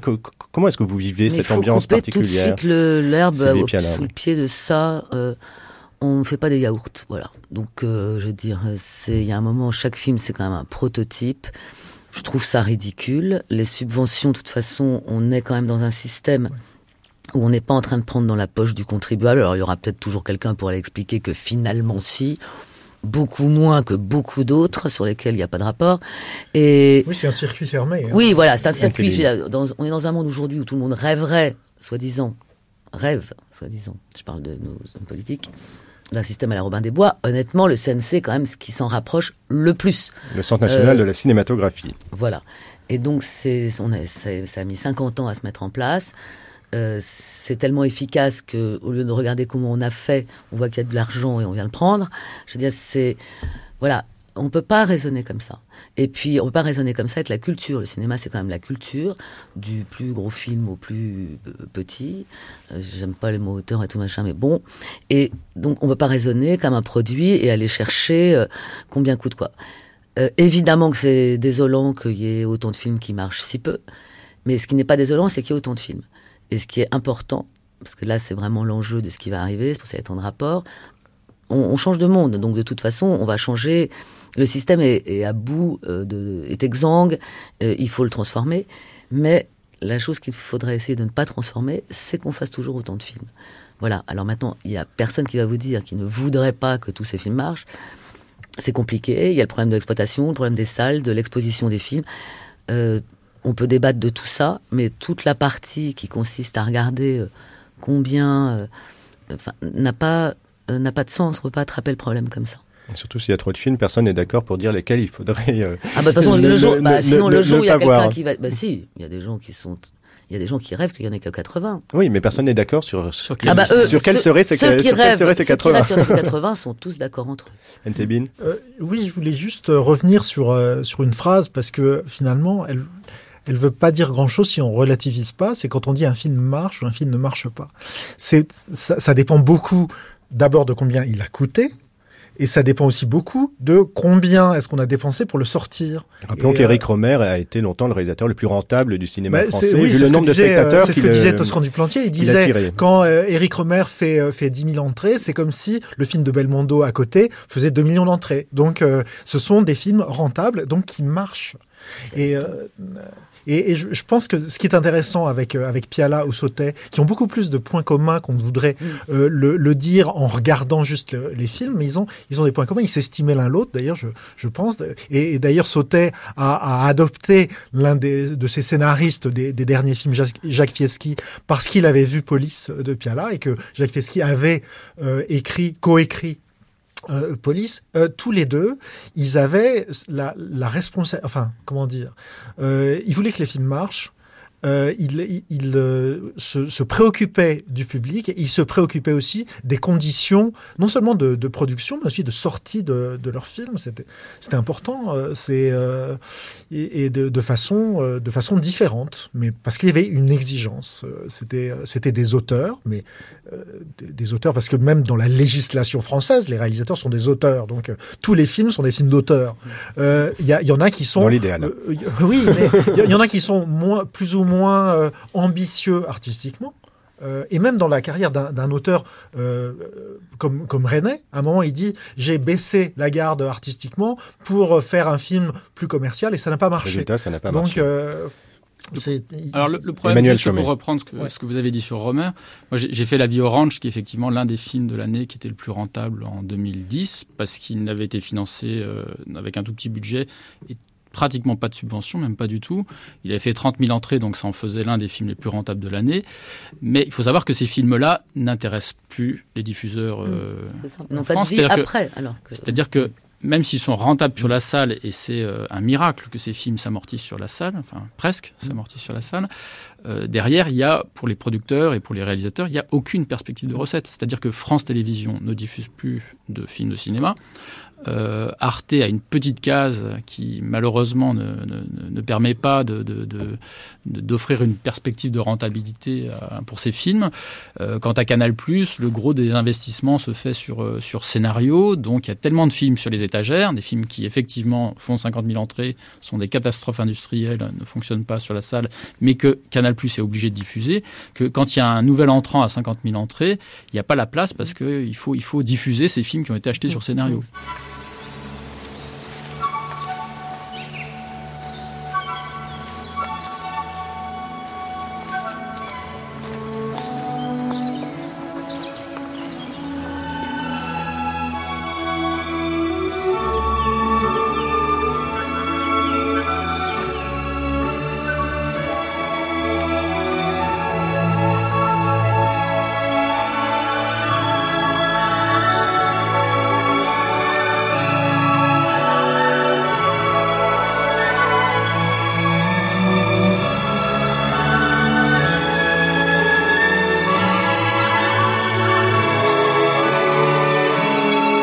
Un extrait musical de Lady Chatterley de Pascal Ferrand. Pascal Ferrand qui, rappelons-nous, en 2007 au César prononçait son fameux discours sur la mort programmée de ces films dits par elle et par beaucoup d'autres après du milieu.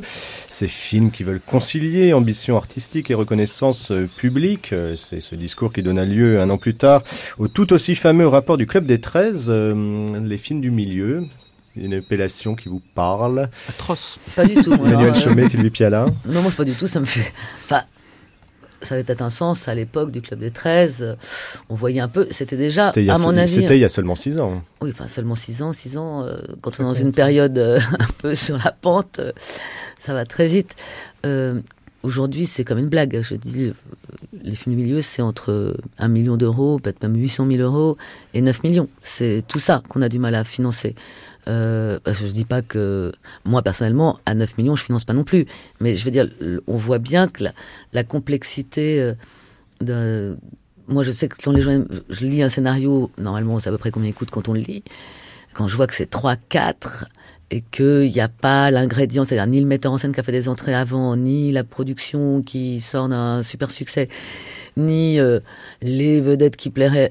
Il y a un moment, la mission est impossible. C'est donc il faut tout de suite le dire au metteur en scène, ça n'est pas possible. Je ne trouverai pas. Ou alors, là on commence, on va le tourner à l'étranger, faut lancer la copro, faut avoir Eurimage. Tout ça, s'il y a une seule chose que vous n'avez pas, ne fonctionne pas non plus.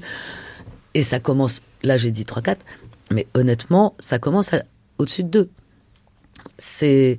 On additionne, on voit bien que... Voilà, il y a quelque chose qui est difficile. Donc, j'appellerai pas milieu. Enfin, je pense qu'on est bien au-delà de tout ça. Enfin, pour moi, ça veut rien dire. Emmanuel Chomet. C'est vrai que le terme regroupe une réalité qui est relativement éclatée. Moi, je suis pas sûr qu'il y ait tant de cinéastes que ça qui ne font pas de films actuellement en France. Voilà. Donc après, effectivement, il y a un système qui permet à des auteurs très en amont d'avoir des premiers financements et donc de rêver à un film. Mais la loi du marché, quand même, c'est le distributeur qui, avant tout, qui la donne. Et la loi du marché, pour un réalisateur qui, sur un premier film, aurait fait 30-40 000 entrées, succès critique, qui tout d'un coup, sur son deuxième film, ambitionnerait de faire un film à 5-6 millions d'euros, c'est simplement une aberration. Voilà. Donc, moi, je pense que les films doivent se répondre les uns par rapport aux autres, chronologiquement, et qu'à un moment donné, si quelqu'un veut monter un film à 6 millions d'euros, il vaut mieux que sur son film précédent, il ait rencontré le public et qu'il y ait un distributeur qui le suive. Après, qu'il ait facilement l'avance sur recette parce que le scénario séduit, qu'il ait facilement tel préachat, ça ne dispense pas du fait qu'à un moment donné, il faut qu'il se connecte avec le marché. Le marché, c'est le distributeur. L'avance sur recette, c'est combien au maximum ? 600 maximum. Voilà. Entre 400 et 600 000 euros. Selon sur 6 millions d'euros, il y a de la marge encore. Ah non, mais de toute façon, on la connaît par cœur, la petite addition des 5 pauvres guichets qui existent. Mais c'est vrai que, moi, maintenant, vraiment, le travail depuis un long moment, c'est le travail avec le distributeur, très en amont, si possible avec le metteur en scène déjà présent, parce qu'il est le vecteur qui vous emmène au public. C'est-à-dire que si lui... ça lui parle pas, s'il en a pas envie, comment voulez-vous qu'il l'emmène? Parce que lui aussi, après, il va falloir qu'il aille à l'attaque des exploitants. Donc, et qu'il mette du budget. Ben évidemment, c'est... Enfin, selon... Ouais. Moi, je trouve aujourd'hui que ce qui est intéressant, c'est d'avoir le distributeur le plus en amont possible.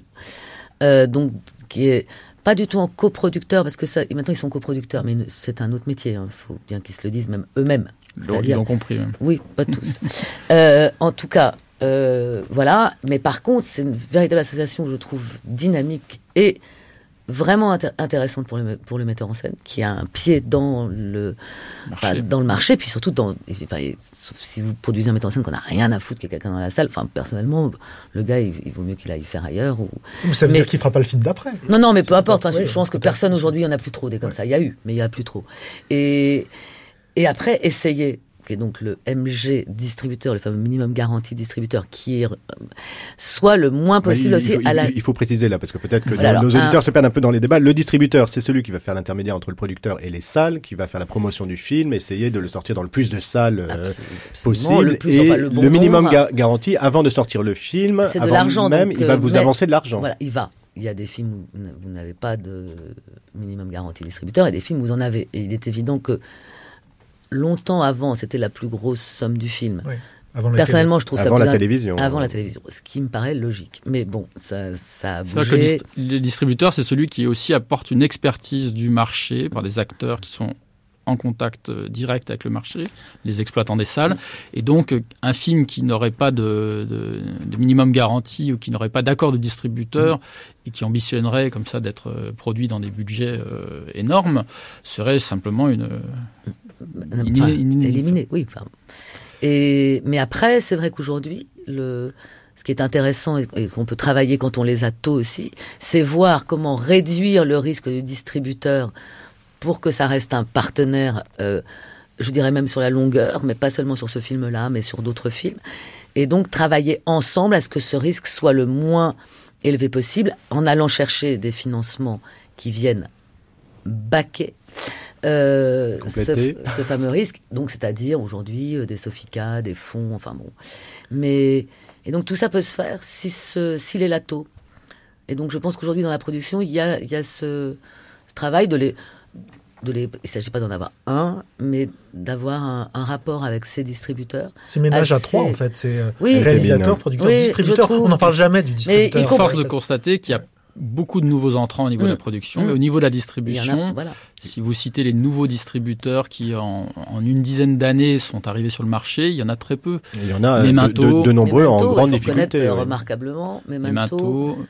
Mais la distribution, les autres étaient déjà là avant. Je dirais que c'est peut-être encore plus risqué que la production indépendante, parce qu'il y a beaucoup plus de mécanismes pour aider les petites productions que de mécanismes pour aider les petits distributeurs à faire face aux gros, je pense. Non, là, je ne suis pas tout à fait d'accord sur petits distributeurs. Enfin, distributeurs indépendants. Il y a des tout petits distributeurs qui ont... Il y a un mécanisme quand même qui est... Des niches de... Oui, mais parce que...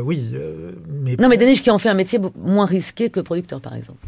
C'est vrai. Tout petit. Mais avec moins de perspectives. Moins de perspectives aussi. Il y a juste une chose que je voudrais rajouter, c'est qu'une réalisatrice récemment me disait, elle venait de faire son deuxième long métrage, et elle disait, en France, il y a beaucoup plus de facilité à faire un premier long métrage qu'un deuxième long métrage, parce qu'il y a beaucoup plus de dispositifs prêts à financer un premier long métrage. D'obligation quasi. Hein. D'obligation quasiment. Et qu'ensuite, si ce premier long métrage, même s'il est bien accueilli par la critique, mais ne marche pas très très bien, le deuxième, ça va être une galère monstrueuse à monter. Et le troisième, enfin je veux dire, c'est compliqué. Heureusement en même temps, une cinquantaine de nouveaux cinéastes chaque année. Il faut pouvoir... c'est comme ça aussi que ça se renouvelle. On va parler d'un cas d'espèce particulier, d'un film qui n'est pas du milieu, mais qui a rencontré quand même, et c'est heureux, son public.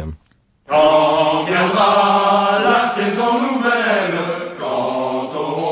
paru les froids, tous les deux nous irons, ma belle, pour cueillir le muguet au bois. Sous nos pieds grenant les perles que l'on voit au matin trembler. Nous irons écouter les merles, nous irons écouter les merles. Le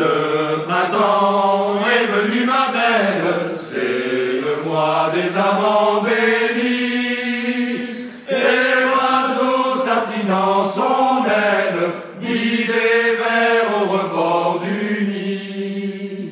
Oh, viens donc sur ce banc de mousse pour parler de nos beaux amours.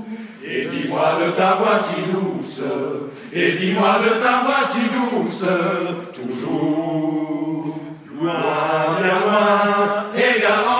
Un extrait de ce vieux rêve qui bouge qu'on écoute d'Alain Guiraudy. Alain Guiraudy, on en a beaucoup parlé dans notre première émission cette semaine de cette traversée du cinéma français sur les chemins d'Alain Resnais. Nous sommes avec les producteurs Sylvie Pialat et Emmanuel Chomet et le critique N.T. Binh. Sylvie Pialat, c'est donc vous qui avez produit L'Inconnu du lac du même Guiraudy. Vous aviez aussi produit Le Roi de l'évasion et alors, L'Inconnu du lac, événement du Festival de Cannes l'an dernier, meilleur film français de l'année 2013 pour beaucoup, dont moi, et succès public inattendu. Au départ de cette aventure de production, c'était pas ce film qui était prévu, non? C'était justement un film je suis encore vous énervé, grand public. Après Le Roi de l'évasion, oui, c'est le scénario sur lequel travaille Alain, était un film, un plus gros film, et qui était, oui, effectivement, un film, plus cher, plus public, un film d'action, en même temps avec quand même tout l'univers d'Alain, avec une vedette, voilà. Et puis, comme ce scénario patinait, on va dire, enfin qu'il avait un problème, et qu'on voyait que, en plus Alain a tendance à avoir beaucoup d'espace entre ses tournages, et que je trouvais ça dommage qu'il ne tourne pas plus rapidement, parce que c'est 4 ans, presque entre chaque film. Les fameux 8 jours dont parlait Resnais. Voilà. Mais bon, qu'il ne le dérange pas plus que ça, Alain, mais bon, un peu quand même. C'est-à-dire qu'on a toujours la sensation que ça va être plus court, et puis finalement, c'est long, il écrit en plus. Donc. Voilà. Et donc, il est arrivé quasiment un matin avec ce scénario de L'Inconnu du lac, à tourner plus vite. Mais on n'a pas tourné si vite non plus, hein, quand même, mais bon. Voilà. Donc oui, on n'a pas tourné si vite, parce qu'on a quand même eu un petit peu de mal, notamment on a passé 2 fois l'avance sur recette, ce qui fait que ça vous recule quand même après 6 mois quand même. Déjà. Sauf que quand on produit, j'imagine, ce genre de film, on se dit ça va pas être encore le film qui va faire décoller Alain Guiraudy, où il va rencontrer un vaste public, et puis voilà, le film touche vraiment un public. Alors je ne sais pas les chiffres, mais ça a été beaucoup plus. Oui, les gens ont l'impression que c'est beaucoup plus que ce que ça a fait en réalité, mais enfin par rapport au score d'Alain, on a explosé totalement le compteur. Donc le film a fait 150 000 entrées à peu près. Mais ce qui est étonnant, c'est que Alain, lui, avait la sensation d'un film plus ouvert que ses précédents. Mais parce que je pense qu'il, ce film dans sa tête, il l'avait vraiment, et notamment sur sa forme. Le polar. Le polar, le côté classique quand même, comme il dit, de sa mise en scène, qui est remarquable, mais ça n'empêche pas d'être classique. Et donc je pense que c'est ça qui devait... Alors, je dis pas qu'on se poilait de rire quand il disait non, mais celui-là, on peut faire 5000. Voilà. Mais, il y avait quelque chose qu'il sentait, qui, effectivement, on pouvait ne pas. Mais, souvent, on a le succès avec les œuvres qui sont pas celles qu'on attend. Quand on a un vrai style, quand on a un vrai talent, quand on a quelque chose d'aussi original, et qu'on le fait partager, puisque c'est quand même, il est très partageur, Alain, dans ses films. Enfin, on sent que les films sont faits pour les autres, que même si l'homosexualité, et dans le film, et même archi présente dans ses films, ça n'en est jamais le sujet. Le film n'est pas pour une caste, ni pour... oui, enfin, bien entendu, je ne vous dis pas qu'on n'a pas été étonnés. De l'accueil, c'est-à-dire que quand on... Justement, c'est bien le vieux rêve qui bouge, parce que pour quiconque a vu le vieux rêve qui bouge dans sa vie, qui est un chef-d'œuvre pour moi, qui, vraiment, c'est le truc, on le voit, on se dit, ça fait 40 minutes, et on se dit... Ah putain, le mec, c'est même pas quand il va s'y mettre au long métrage, c'est quand il y a un génie qui est là, qui est né, enfin c'est incroyable, et ça a pris un peu de temps. Alors tous ces films sont incroyables, les 3 premiers longs métrages. Moi, Le Roi de l'évasion, que j'aime énormément, que je trouvais très ouvert, on a été déçus des entrées du Roi de l'évasion, par exemple, parce qu'en plus il a eu le succès critique, il y a eu Cannes, il y a eu tout, et puis pauvre 35 000 entrées. Et puis ça arrive. Et là, c'est un peu pareil, ils envoient L'Inconnu du lac de A à Z. Enfin, moi, je sais que la première projection du montage, je suis aussi soufflée que quand j'ai vu Le vieux rêve qui bouge. C'est, voilà. Mais Emmanuel Chomet, c'est un cas exemplaire de la limite aussi d'un système de financement des films qui se fait sur le scénario. On ne peut pas avoir la vision très claire qu'un cinéaste dans sa tête et qui fait que parfois, il faut y aller, il faut foncer. Enfin, c'est ce que l'histoire des Tchéfilms, c'est aussi ne pas attendre forcément tout ce parcours de démarches de différents guichets pour y aller, même quand on n'a pas l'argent. Après, la chance que j'ai eue, moi, sur ces premiers films que j'ai produits et qui étaient aussi un peu la tienne, sur Le Roi de l'évasion, c'est que c'est des films qui sont pas chers. Donc quelque part, on peut aussi partir en tournage sur ces films-là en se disant bon ben voilà, je prends un risque et si le film est aussi bien que ce que je l'imagine et on essaye de faire ces films-là parce qu'on y croit. Du coup, on se dit bon ben ça va suivre derrière quoi. Donc il y a un côté un peu. C'est des métiers de passion, difficiles mais de passion et effectivement le seul critère que je m'impose dans ses choix, est-ce que j'y vais pas, c'est la passion et l'envie quoi. Et puis ce risque qu'on peut finalement quasiment plus jamais prendre, sauf si le film coûte très peu cher, puisque dès qu'il coûte et qu'on a été chercher, le film nous appartient plus. C'est-à-dire que même s'il marche, vous n'aurez pas de quoi compenser le risque que vous avez pris. Tandis que c'est vrai que quand il n'y a finalement pas grand monde et qu'on peut quand même tourner le film, on peut prendre le risque parce qu'on se dit si d'autres y croient comme moi, à savoir le public, les festivals d'abord, le public, enfin, etc., et que tout se met en place, là, à ce moment-là, le risque peut être comblé. Puis on le fait aussi parce que ce sont des histoires d'amitié avec un réalisateur, et on se dit toujours, pour le suivant, ça sera moins difficile, ça sera plus rapide, donc on se dit que c'est aussi un investissement sur du long terme. Bien sûr. Vous voyez le parcours. N.T. Binh, un dernier mot pour conclure. C'est que pour qu'un film arrive à trouver son public, et je parle pas en termes de chiffres absolus, il y a un vrai parcours du combattant, mais qui commence, à mon avis, avec le premier court-métrage de ce réalisateur. Et puis, à chaque fois, il faut remettre, et c'est de plus en plus difficile, je pense, de remettre le couvert pour le prochain. Et même si un film marche beaucoup plus que prévu, il faut pas croire que c'est gagné en plus. C'est qu'on attendra toujours au tournant, on s'attendra à ce qu'il fasse plus. Même les succès colossaux du cinéma français de ces dernières années, ça met une pression tellement grande sur les cinéastes. On risque toujours de faire moins. Mais oui, et par exemple, Marius et Jeannette est vraiment un cas très intéressant, puisque Marius et Jeannette n'est pas du tout foncièrement différent de tout ce que faisait Robert Guédiguian avant. C'est juste qu'à un moment donné, il doit se dire, mais sans doute dans ma carrière, j'aurai plus jamais un tel succès, mais ça va quand même me permettre de continuer à faire des films.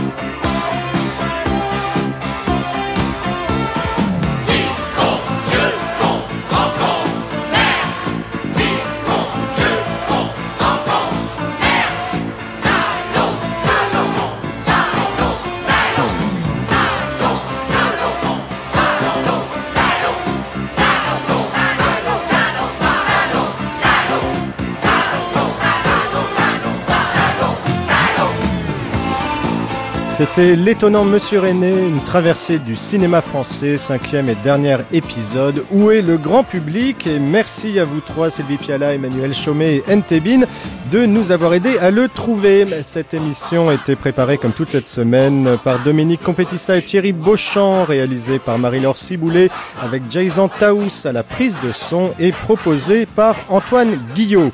Merci à Claude Jean-Philippe et Michel Simon pour leurs entretiens avec Alain Resnais et à Carole Desbarra et Jean-Michel Frodon pour leur lumière. Bonne journée à l'écoute des programmes de France Culture et bonnes vacances pour ceux qui en prennent.